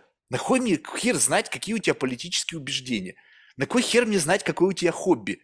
Неважно, есть у тебя деньги или нет у тебя денег. Потому что если у тебя есть деньги, чисто теоретически, значит, ты мой клиент. Если у тебя нету денег, то нахрена мне слать тебе самолет, блин? То, что ты любитель авиации, так ты, может, блядь, вот эти модельки запускаешь, и все, вот это твоя любовь к авиации. Ну, то есть, понимаешь, вот это а важно. А вот, слушай, здесь уже другая история. Вот смотри, вот ты наигрался как бы, то есть ты знаешь, у тебя есть, ну, условно, тысяча человек в рассылке. И ты видишь, что 700 из них как бы, ну, не отписываются, но и ничего не отвечают. Нет ли варианта, ну, посмотреть, какого он вероисповедания? Исповедания, например. Ну, вдруг ты, например, а, посылаешь ему дом, который находится в том месте, который там по вере не подходит вот этому миллиардеру. Ну, и он там, я не знаю, по каким-то причинам просто тебе не отвечает. А, ну, просто потому, что он точно знает, что он там не купит. А вот если бы ты знал, что условному индусу там нужно продавать, это уже знаешь, как, как это, еще более высокий уровень, да? Когда ты, ты точно знаешь, что у него есть бабки, ты точно знаешь, что он там ну, чисто теоретически может купить, но ты не знаешь как бы больше ничего. И ты вот по таким крохам, когда если соберешь, то у тебя будет возможность там сделать ему более кастомную, да, так кастомное письмо. Там, ну там, я знаю, что там так, так праздник Рамадан, вот смотрите, ну это я сейчас очень грубо, да, но вот можно рассмотреть вот это и вот это. И ты ему посылаешь что-то более подходящее под его менталитет, вероисповедание, либо еще что-то. Есть ли более высокий шанс, что он купит? Мне кажется, да. Вот, вот смотри, это, э, если ты помнишь, был рассвет э, в маркетинге, который появи- как бы назывался а, в какой-то период времени, в- как бы в рассвет глобализации, были целые департаменты как-то адаптации, или как-то типа э, страновой, там были прям менеджеры по страновой там адаптации, которые как бы должны были учитывать культурные вот эти все нюансы, твою религию, твои вот эти все истории. Знаешь, я на это смотрел, типа, грибом, ага, вот если мы возьмем и докрутим, то есть не будем примитивно, нас критерии простые, да, location, деньги, пол, три, все, мужчины, женщины, там, и сколько денег, да? Все, вот, вот три таргетинга, которые мы предоставля- предоставляем нашим клиентам. И вот такая же риторика, типа, Марк, ну вот если бы мы знали больше бы деталей, типа, там вот э, особенно, знаешь, эти компании, которые занимаются фандрейзингом, всякие благотворительные организации, нам нужно знать профайл, вот он уже донор, вот он уже давал foundation у такому-то или давал. Я говорю, вам какая, блядь, разница? Давал он или не давал? Он все равно получит и будет получать. И если он скажет, что нет, это не соответствует моей вере, это не соответствует моим убеждениям, это не соответствует моему профайлу донора, вот это real data. Все, что я прочитал про него в интернете, это может быть bullshit. Это может быть пиар, это может быть антипиар, это может быть еще что-то. Да, но сколько времени я на это потрачу? Зачем мне тратить это время, если цена контакта с этим человеком одинаково? Все, вы хотите дорогой цену контакта, либо дешевую цену контакта? Если вы хотите, чтобы я учитывал такую сложную кастомизацию, и вы все равно обосретесь. Это вот история с фандрейзинговыми агентствами. Значит, есть клиенты э, из фандрейзинговых компаний, э, благотворительные, not for profit и так далее. И вот он говорит, ну, Марк, типа, понимаешь, у нас есть борт. И вот в этом, на этот борт, он, значит, обсуждает, они принимают решение нанять фандрейзинговую компанию. Там консалтинг. Так вот, стоимость этого контракта, ну, прям конкретный кейс, там что-то 300 тысяч долларов. Я говорю, окей, что в эти 300 тысяч долларов входит? Они по итогам там какого-то времени, сейчас не буду врать, но, в общем, достаточно длительного времени, предоставят тебе список потенциальных кандидатов, которым можно разослать ваше э, вот это solicitation с точки зрения запроса денег. То есть 300 тысяч только для того, чтобы отобрать потенциально соответствующих вашей миссии кандидатов, а потом еще какое-то количество денег, чтобы с ними связаться, возможно, собрать гала-ивент, их туда пригласить, либо им написать там письмо, либо там разослать эти письма. Я говорю, нахера? За... Подожди. Заплати мне 100 косарей, я год буду всем, у кого есть бабло, слать всякие слезливые месседжи, пытаясь их с одного, с другого зацепить. И кто-то из них обязательно вас положит. Он говорит, не-не-не-не-не-не-не. Короче, ни, на чем-то катанным убедили. И теперь они нахер вообще забыли про все эти фанрейзинговые компании. Потому что как совокупное количество инвестиций на возврат намного эффективнее, нежели ты тратишь очень много на изучение, анализ и так далее, нежели ты просто сузил, ты не стреляешь из пушки по воробьям, там каждый воробей потенциальный клиент. Вот когда ты говоришь о том, что да, воронка продаж, в этой воронке там миллионов человек, сколько реально может позволить себе в твоем кейсе квартиру за 150 миллионов? Ты не знаешь. А если бы ты знал, сколько бы она сузилась? Вот представь себе, ты взаимодействуешь только с теми, кто реально может. Все. Это твой... Там нету никого другого. Они либо могут, либо не могут. Нахера тебе те, кто не могут? Да, у них там может быть бабушка получит наследство. Блин, какая вероятность этого? Что он завтра разбогатеет? Маленько. Тебе важно, если ты хочешь сделать деньги сейчас, тебе нужны те, у кого деньги есть сейчас. Как это изучить? А, ну вот, вот мы и уперлись в Wealth Intelligence. Получается, это единственное, что нужно учитывать. Никакие там религии у него. Если человек религиозен, но у него нет денег, и это замечательный дом в Мекке, в самом лучшем месте. И вот это как бы квинтэссе, там место силы, он, не знаю, будет, прямо у него прямая линия с Аллахом будет. Но у него нету денег. Какая разница, какое у него убеждение? А если у человека настолько против, чтобы жить в этом как бы месте там для свиней, там каких-нибудь там, не знаю, там гайджинов, он скажет, нет, все, ну забей на него. Нет и нет. Не ответил, ну похер. От... Пишешь дальше. Ответил с какое-то время, сказал, мне неинтересно в этой местности. Ты думаешь, вот, допустим, у меня есть клиент из Лос-Анджелеса. Кто-то говорит, я лучше, блин, не знаю, там, буду жить на Аляске, чем в Лос-Анджелесе. Все, вот твоя дата. Вот человек тебе обозначил, что он не хочет. Ну, ну слушай, ну, ну, слушай, знаешь, это как мне сейчас э, напоминает, знаешь, что ты как бы, знаешь, приходишь в бар и подходишь к девчонкам, говоришь, девчонки, пойдете? Нет. Раз ты пришел, два, три, через месяц кто-то скажет, да, да, я пойду. Но если ты придешь там, ну, я сейчас не знаю, там, подмигнешь, там, я не знаю, там, сделаешь комплимент, там, еще что-то, какая вероятность того, что твоя конверсия будет быстрее с этими девчонками? Мне кажется, конверсия будет лучше, чем ты будешь просто приходить, пошли. Подожди, вот я с тобой согласен, но в этом отношении это же не значит, что я... Тут вопрос в том, что если мы говорим о каком-то товаре, то представь себе, что как это выглядит. Вот это нет ничего хуже. Просто услышь меня. Вот явно ты когда смотришь на подпись, ты видишь, допустим, человек там с англосаксонской фамилией, начинает в письме писать там про какой-нибудь там Рамадан, там, не знаю, про Шаббат, про еще что-то, и ты понимаешь, что это просто вот как раз-таки вот этот самый bullshit, которым ты хочешь меня сбагрить. Люди на таком уровне, они читают между строк. Это bullshit, это попытка меня сгладить. То есть, да, вроде бы как бы ты молодец, прогиб засчитан, но если дело доходит до 100 миллионов, поверь мне, ему вообще похуй, что ты приплел этот, блядь, сраный Рамадан. При всем уважении. Ему вообще похер, это 100 миллионов. И он будет делать эту ставку не потому, что ты nice, а потому что это классный location потому что это то, что он хотел, потому что у него это, у этого объекта недвижимости есть потенциальные инвестиции, и потом это будет ликвидный объект, а не просто что-то, там жил, э, там, Кеннеди Анасис, блин, там история, да, блядь, потом я смогу это продать? Нет, да идите нахер. Вот все. Поэтому вот это совершенно другой масштаб, когда и, и заморачиваться на то, чтобы поверить, то, что, о, я изучил его, я его знаю, ты нихуя не знаешь. Ты не знаешь, что в голове у этого человека творится. У него 7 пятниц на неделе. У него вот такая голова распухшая от того, что он своей империей управляет. Ты либо попал в attention spam, в этот крохотный, либо не попал. И там твой Рамадан – это лишняя информация. То есть потом ты, когда уже сделку закрыл, да, ты там можешь ему и списать, и спеть, и отсосать, я не знаю, что ты хочешь ему можешь сделать. Но поначалу оценивают товар, а не то, как, насколько ты nice. Ну, потому что nice – это как, знаешь, это как, вот когда у тебя нет весомого аргумента. Ты начинаешь быть nice, чтобы подкупить человека. Как бы, что ты там...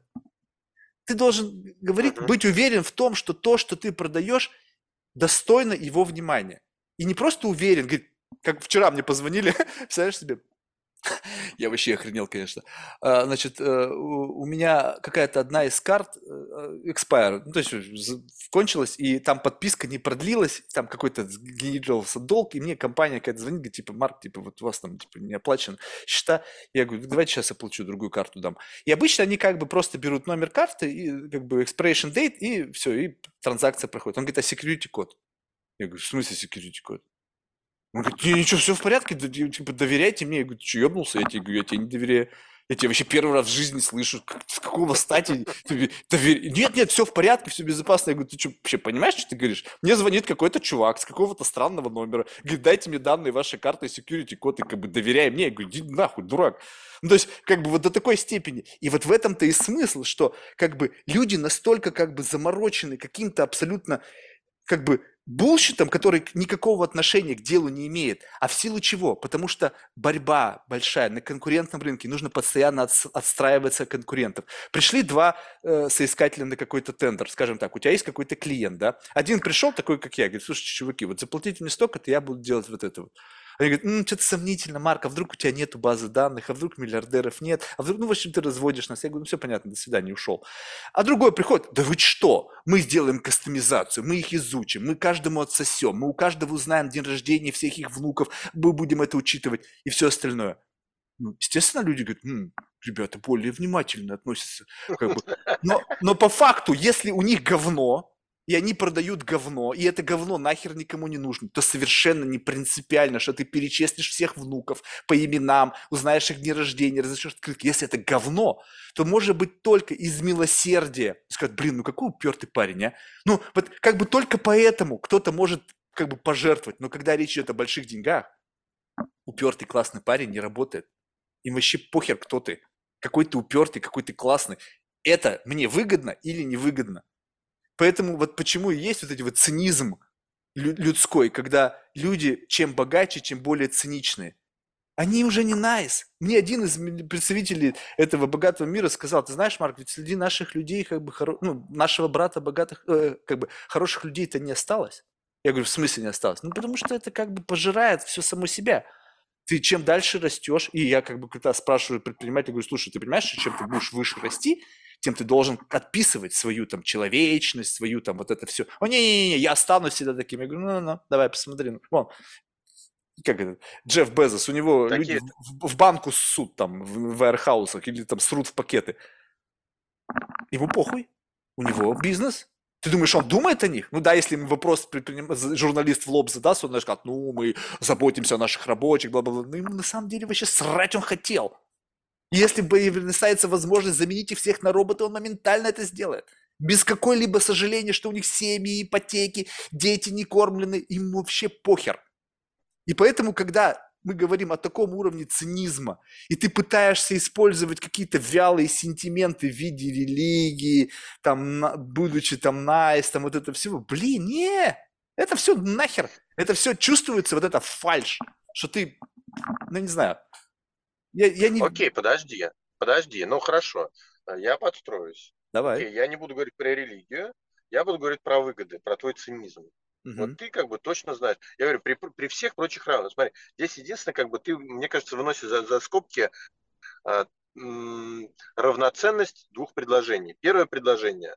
У тебя одни и те же самые дома, одна и та же самая самолеты, недвижимость и так далее. И здесь все то же самое. То есть вы параллельно идете, да? один человек просто рассылает раз в месяц имейл, да, но не просто email, в котором четко описывается товар, бенефиты владения, бенефиты утилизации, перепродажи, и цена, насколько она в рынке, насколько не в рынке, анализ. Это полноценный как бы инвестиционный пич. Ты относишься к этому не как к рекламе. Картинка, текст call to action. Не, это как буклет, в котором ты рассматриваешь как, как венчурные инвестиции, как инвестиции private equity. Объект, стоимость инвестиций, качество товара, который ты... Полный анализ, чтобы ты мог принять решение, лишенный сентиментов. Представь себе, ты приходишь покупать опцион там каких-то акций, там, не знаю, каких-нибудь там индексы, и тебе говорят, вот вы знаете, там есть там какая-то там... Индусы, там индусы, да. Ну, ну там еще что-то. Да, говоришь, слушай, а сколько мне это возврата принесет? А какие у меня риски? Вот это меня интересует. Все остальное оставь это потом, когда вы будете отпраздновать в ресторане, и ты там можешь ему сделать там найс nice какой-нибудь. Поэтому я не говорю же, Понятно. что это предложение лишено полезности. В нем как раз-таки полезности а, как бы атрибутированной к товару и к твоему риску, а не к твоим каким-то общечеловеческим качествам. Это вот в этом идея. Если ты читаешь предложение, и там больше воды, чем о самом товаре, значит, товар говно. Потому что хороший товар, его не нужно вокруг него плясать. Он классный. Он сам себя продает, ему не нужно. Если это что-то новое, это понятно. Вот появилась какая-то новая хуйня, никто не знает, что это такое. Нужно людям объяснить, что это такое. Сложно, действительно, долго.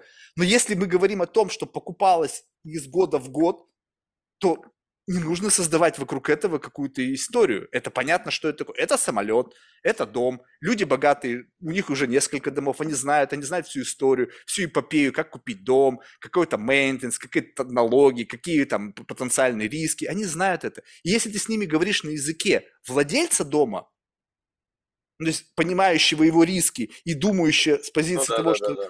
то он как бы он слышит тебя, Ему, ему не нужно говорить о каких-то там, не знаю, вещах, не ассоциированных с, с этим товаром. То есть, о, это там, бла-бла-бла, это статус. Он говорит, блядь, кто ты мне говорить о статусе? Я уже в этом мире, в этом мире статуса. У меня тут недавно клиентка, кстати, это любопытно, у меня первый раз появились клиентки, а, клиент США, ее зовут Барби.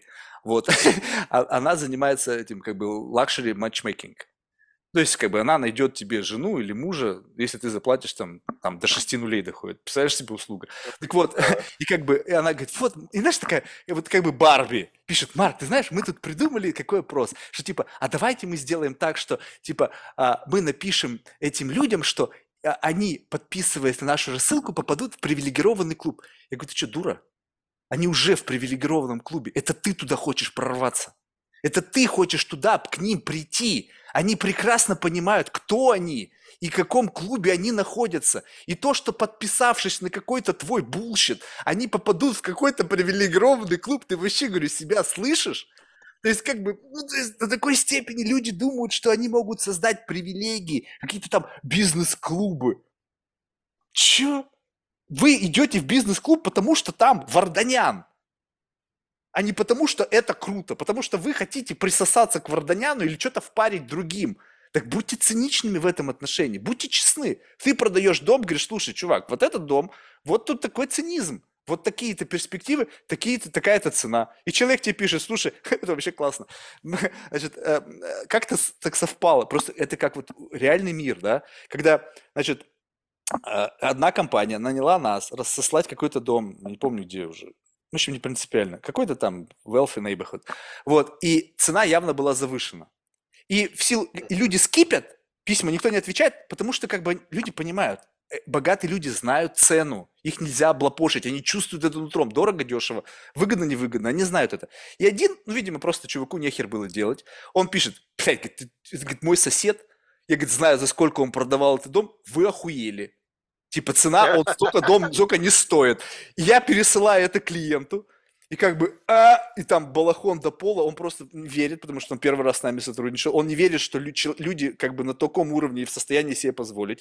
А, а, а был это никто иной, как Дэвид Геффин. То есть как бы явно человек понимает, о чем он говорит, и явно это не последний человек. И как бы, опа, и вот оно, ты понимаешь, вот почему не работает, не мы хуевые, не наша рассылка не работает, потому что у тебя цена, блядь, в полтора раза или в два раза дороже рынка. Ты не продашь за такие деньги. Откуда ты взял эту цену? С потолка? Ты просто захотел, это твоя качушка, или это был единственный sales point, по которому ты убедил этого клиента продать этот дом, я продам тебе его за 20 миллионов. А то, что он стоит 10, как бы это похуй. Не продал, блин, ну мы же заплатили Марку, у Марка рассылка не работает. А то, что, блядь, цена в два раза выше рынка, это как бы вы не учитываете. Понимаешь, вот это... Да, это, и так это, это просто случайно попало. Случайно, абсолютно, абсолютно случайно. Но если ты этого не знаешь, если ты не понимаешь, как это работает, то ты иногда просто, и как бы вот я первый вопрос задаю, ребята, особенно новым клиентам. Я говорю, насколько вы уверены в вашей цене? Насколько вы уверены в вашей аудитории? У меня был клиент, out of blue, из Лондона, чувак, который делает кастомизированную обувь. Uh-huh. Bespoke, вот эта вся, вот эта вся история, да. И как бы я не, не изучал, он мне пишет, типа, вот, хотим воспользоваться услугами. Хотим разослать это там британским мультимиллионерам. Я говорю, ну окей. Потом начинаю смотреть, а там вся обувь то ли из кожи там рептилий, то бирюзового, то голубого. Ну, знаешь, такого, знаешь, как бы очень как бы нюансов там много в этой области. Да, я говорю, да, ты уверен, да, да. что это твой клиент, миллиардер, и такие чопорные, там, я представляю себе, в бординг-рум заходит чувак, блин, в, в, в, в бирюзовых ботах из аллигатора. Его не поймут. Он говорит, нет, я знаю, это моя аудитория. Я говорю, ну окей, деньги твои. Брк, ноль эмоций. Вообще зеро. И потом он такой, вот, ваш сервис не работает. Я говорю, слушай, я же тебе говорил, что это не твоя аудитория. Твоя аудитория – это какие-то люди шоу-бизнеса, какие-то, возможно, интернет-персоналити, которые делают бесконечный шоу-офф. Им нужно постоянно как бы демонстрировать свой эпатаж, эпатировать. Это не чопорные миллиардеры. Ибо если это чопорные миллиардеры, то ты делай для них классическую чопорную обувь. Делай это там свои бирюзовую хуйню, кому хочешь продавай. В ассортименте предлагаемого товара сделай только то, что они могут носить. Но почему-то весь набор из фотографий, который был выслан, чтобы скомпиновать это сообщение со всей историей, там, своей биографии, был из, блядь, разноцветной, там, серо-буро-малинового цвета. То есть вот, вот это как бы отсутствие понимания вообще, с чем идет дело, и как бы, и я, ну, я никто, вот я честно признаю себе, никакой я не профессионал, ничто, но я просто тупо делаю из года в год свою работу. Но когда я сталкиваюсь с кем-то, кто занимает позицию там там, chief marketing office, там, не знаю, любой какой-то крупной компании. Мы с мелкими не работаем, потому что ну, нет смысла. У нас все компании, с которыми мы работаем, они продают что-то очень дорогое. А раз ты продаешь что-то очень дорогое, то ты уже как бы, в общем-то, не мелкий, потому что, ну, ну, бывают брокеры, которым повезло. Блин, я знаю Петю, Петя решил продать свой пентхаус на Петя из милосердия. Это как у меня бывали случаи такие. Так вот, то я просто диву даюсь о том, в каком заблуждении они живут. Ну, то есть абсолютно, я не как вы дожили до этого момента? А почему? Потому что у нас много денег, мы их сеем по рынку, и что-нибудь к нам возвращается. Но если сузить количество посева и при той же самой маржинальности, которую вы получаете, вы охренеете от того, какое количество денег будет прилетать. Потому что оно не будет сжираться вашим посевом во все стороны. Потому что это бессмысленно. Ну, то есть бессмысленно. Нахера тебе нужно столько людей? О, мы разослали это сообщение там в Facebook там, или Google там на 10 миллионов человек. Я говорю, что? Он говорит, красавчик, ты потратил деньги зря. Сколько из этих 10 миллионов реально люди, которые могут себе это позволить? Ну как? Ну мы же сделали, типа, вот если он окончил Гарвард, и вот если он живет на Манхэттене, то значит его доход там такой-то. Я говорю, я говорю, если он закончил Гарвард, у него может быть студент лоун, который он будет выплачивать еще 10 лет. И он, может, живет с бабушкой, блин, или в студии в какой-нибудь там, не знаю, вообще задроченной, с тараканами. Ты что думаешь, все, блядь, люди из Гарварда заканчивают, они, блядь, сразу миллионерами становятся? Ну, блин, я знаю до хрена, которые, блин, на рынке, э, как бы, заработ... ну, как это, ну, соискатели должностей из Гарварда, из Еля, и по-прежнему, блядь, ждут руководящих должностей, как в этом фильме, знаешь. Он ждет руководящую должность. Сколько ждет? 10 лет. Ну, понятно. Поэтому, блин, я не знаю, вот как бы у меня в этом отношении такой какой-то, знаешь, может быть, не совсем здоровый, но скептиз ко всем этим представителям маркетинга. Потому что крайне редко встречаются адекватные люди, которые как бы, ты разговариваешь, говоришь, да, я понял. Make sense. Может быть, может быть, конечно, мне так хочется, чтобы так люди говорили, потому что мне хочется именно таким людям продавать, и не хочется их убеждать в чем-то. Но я не знаю, мне кажется, что... Слушай, это же, это же, мне кажется, мечта, что ты приходишь и говоришь, вот есть такое предложение, человек подумал, подумал, и через пять минут тебе сказал, да, давай. Ну, это же, это мечта. И это не мечта, такие есть. Такие и есть. Недостижимые иногда бывает. Не, ну просто если такие есть, то мне а, как бы вопрос, откуда они берутся? То есть, если как бы вот это ты живешь вот в этом бабле, ну, то есть ты, я, так или иначе, как-то мы касаемся какой-то профессиональной информации, которая как-то нас фреймит, как-то нас, ну, как бы выравнивает с точки зрения того, как надо вести, что надо делать. Книжки мы, возможно, какие-то общие читали на эту тему, да, вот. И есть люди, те, которые абсолютно в шорах, ну, то есть абсолютно как бы вообще, то есть а, за гранью добра и зла. И в том же контексте двигающиеся люди, которые как бы open mind, говорят, слушай, блин, точно, ну, как бы, да. Если это так, если я сокращу свой маркетинговый бюджет и как бы буду просто с тобой взаимодействовать там с твоим менеджером, и это будет единственный point of contact, и вы будете все за меня делать, и мне только будут присылать запросы, блядь, это мечта. И больше нахер ничего не надо. Ну, то есть, как бы, понимаешь, вот, а это действительно так. То есть, если есть ограниченное количество покупателей, то вопрос, сколько это ограничено. Ну, то есть понятно, что, допустим, если есть там, чисто теоретически, допустим, 6, милли, миллион, 6 тысяч миллиардеров на планете Земля.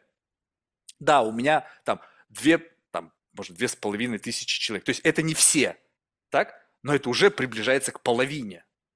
Соответственно, вероятность с точки зрения математической статистики при охвате половины из общего числа все же больше, чем из пушки по воробьям, и ты не попал ни в одного миллиардера. Понимаешь, да? Согласен, согласен, согласен. Поэтому... Отлично. Слушай, ну вот как-то вот так вот, видишь, то есть такая, как бы, это, это скорее всего более, выплеск боли был, понимаешь, моей сегодня. Это терапия тебе, ты вынужденно выступил моим терапевтом. Ну, мне было интересно, это классно. Мне понравилось. Ну, хорошо, что так. Что ж, спасибо за беседу, было мне полезно. Я не знаю, тебе вряд ли. Нет, слушай, мне кажется, мне, мне тоже полезно, потому что, э, знаешь, как э, это бывает, ну, если ты приходишь на какую-нибудь конфу, да, если хотя бы 5% тебе полезно, или 10%, это уже крутая конфа.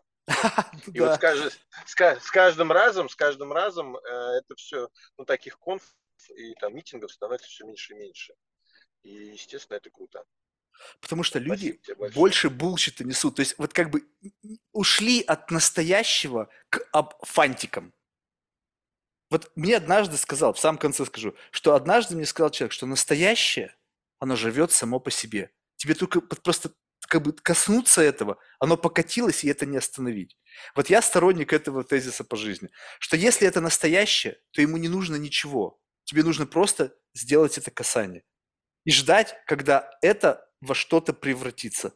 Но если это не настоящее, и ты, ты можешь бесконечно ждать, если это не настоящий продукт, если он не выполняет тех функций, которые он должен предназначить, если выгоды его не очевидны, либо ты не можешь эти выгоды обрисовать так, чтобы они были понятны человеку при очень быстром взгляде, вот прямо долю секунды понял, тогда как бы можешь хоть сколько заждаться, это не сработает. Эти все конференции, да. это же самая история. Ладно, успехов, спасибо большое. Спасибо Пока. тебе большое, Марк. Да. Удачи. Счастливо.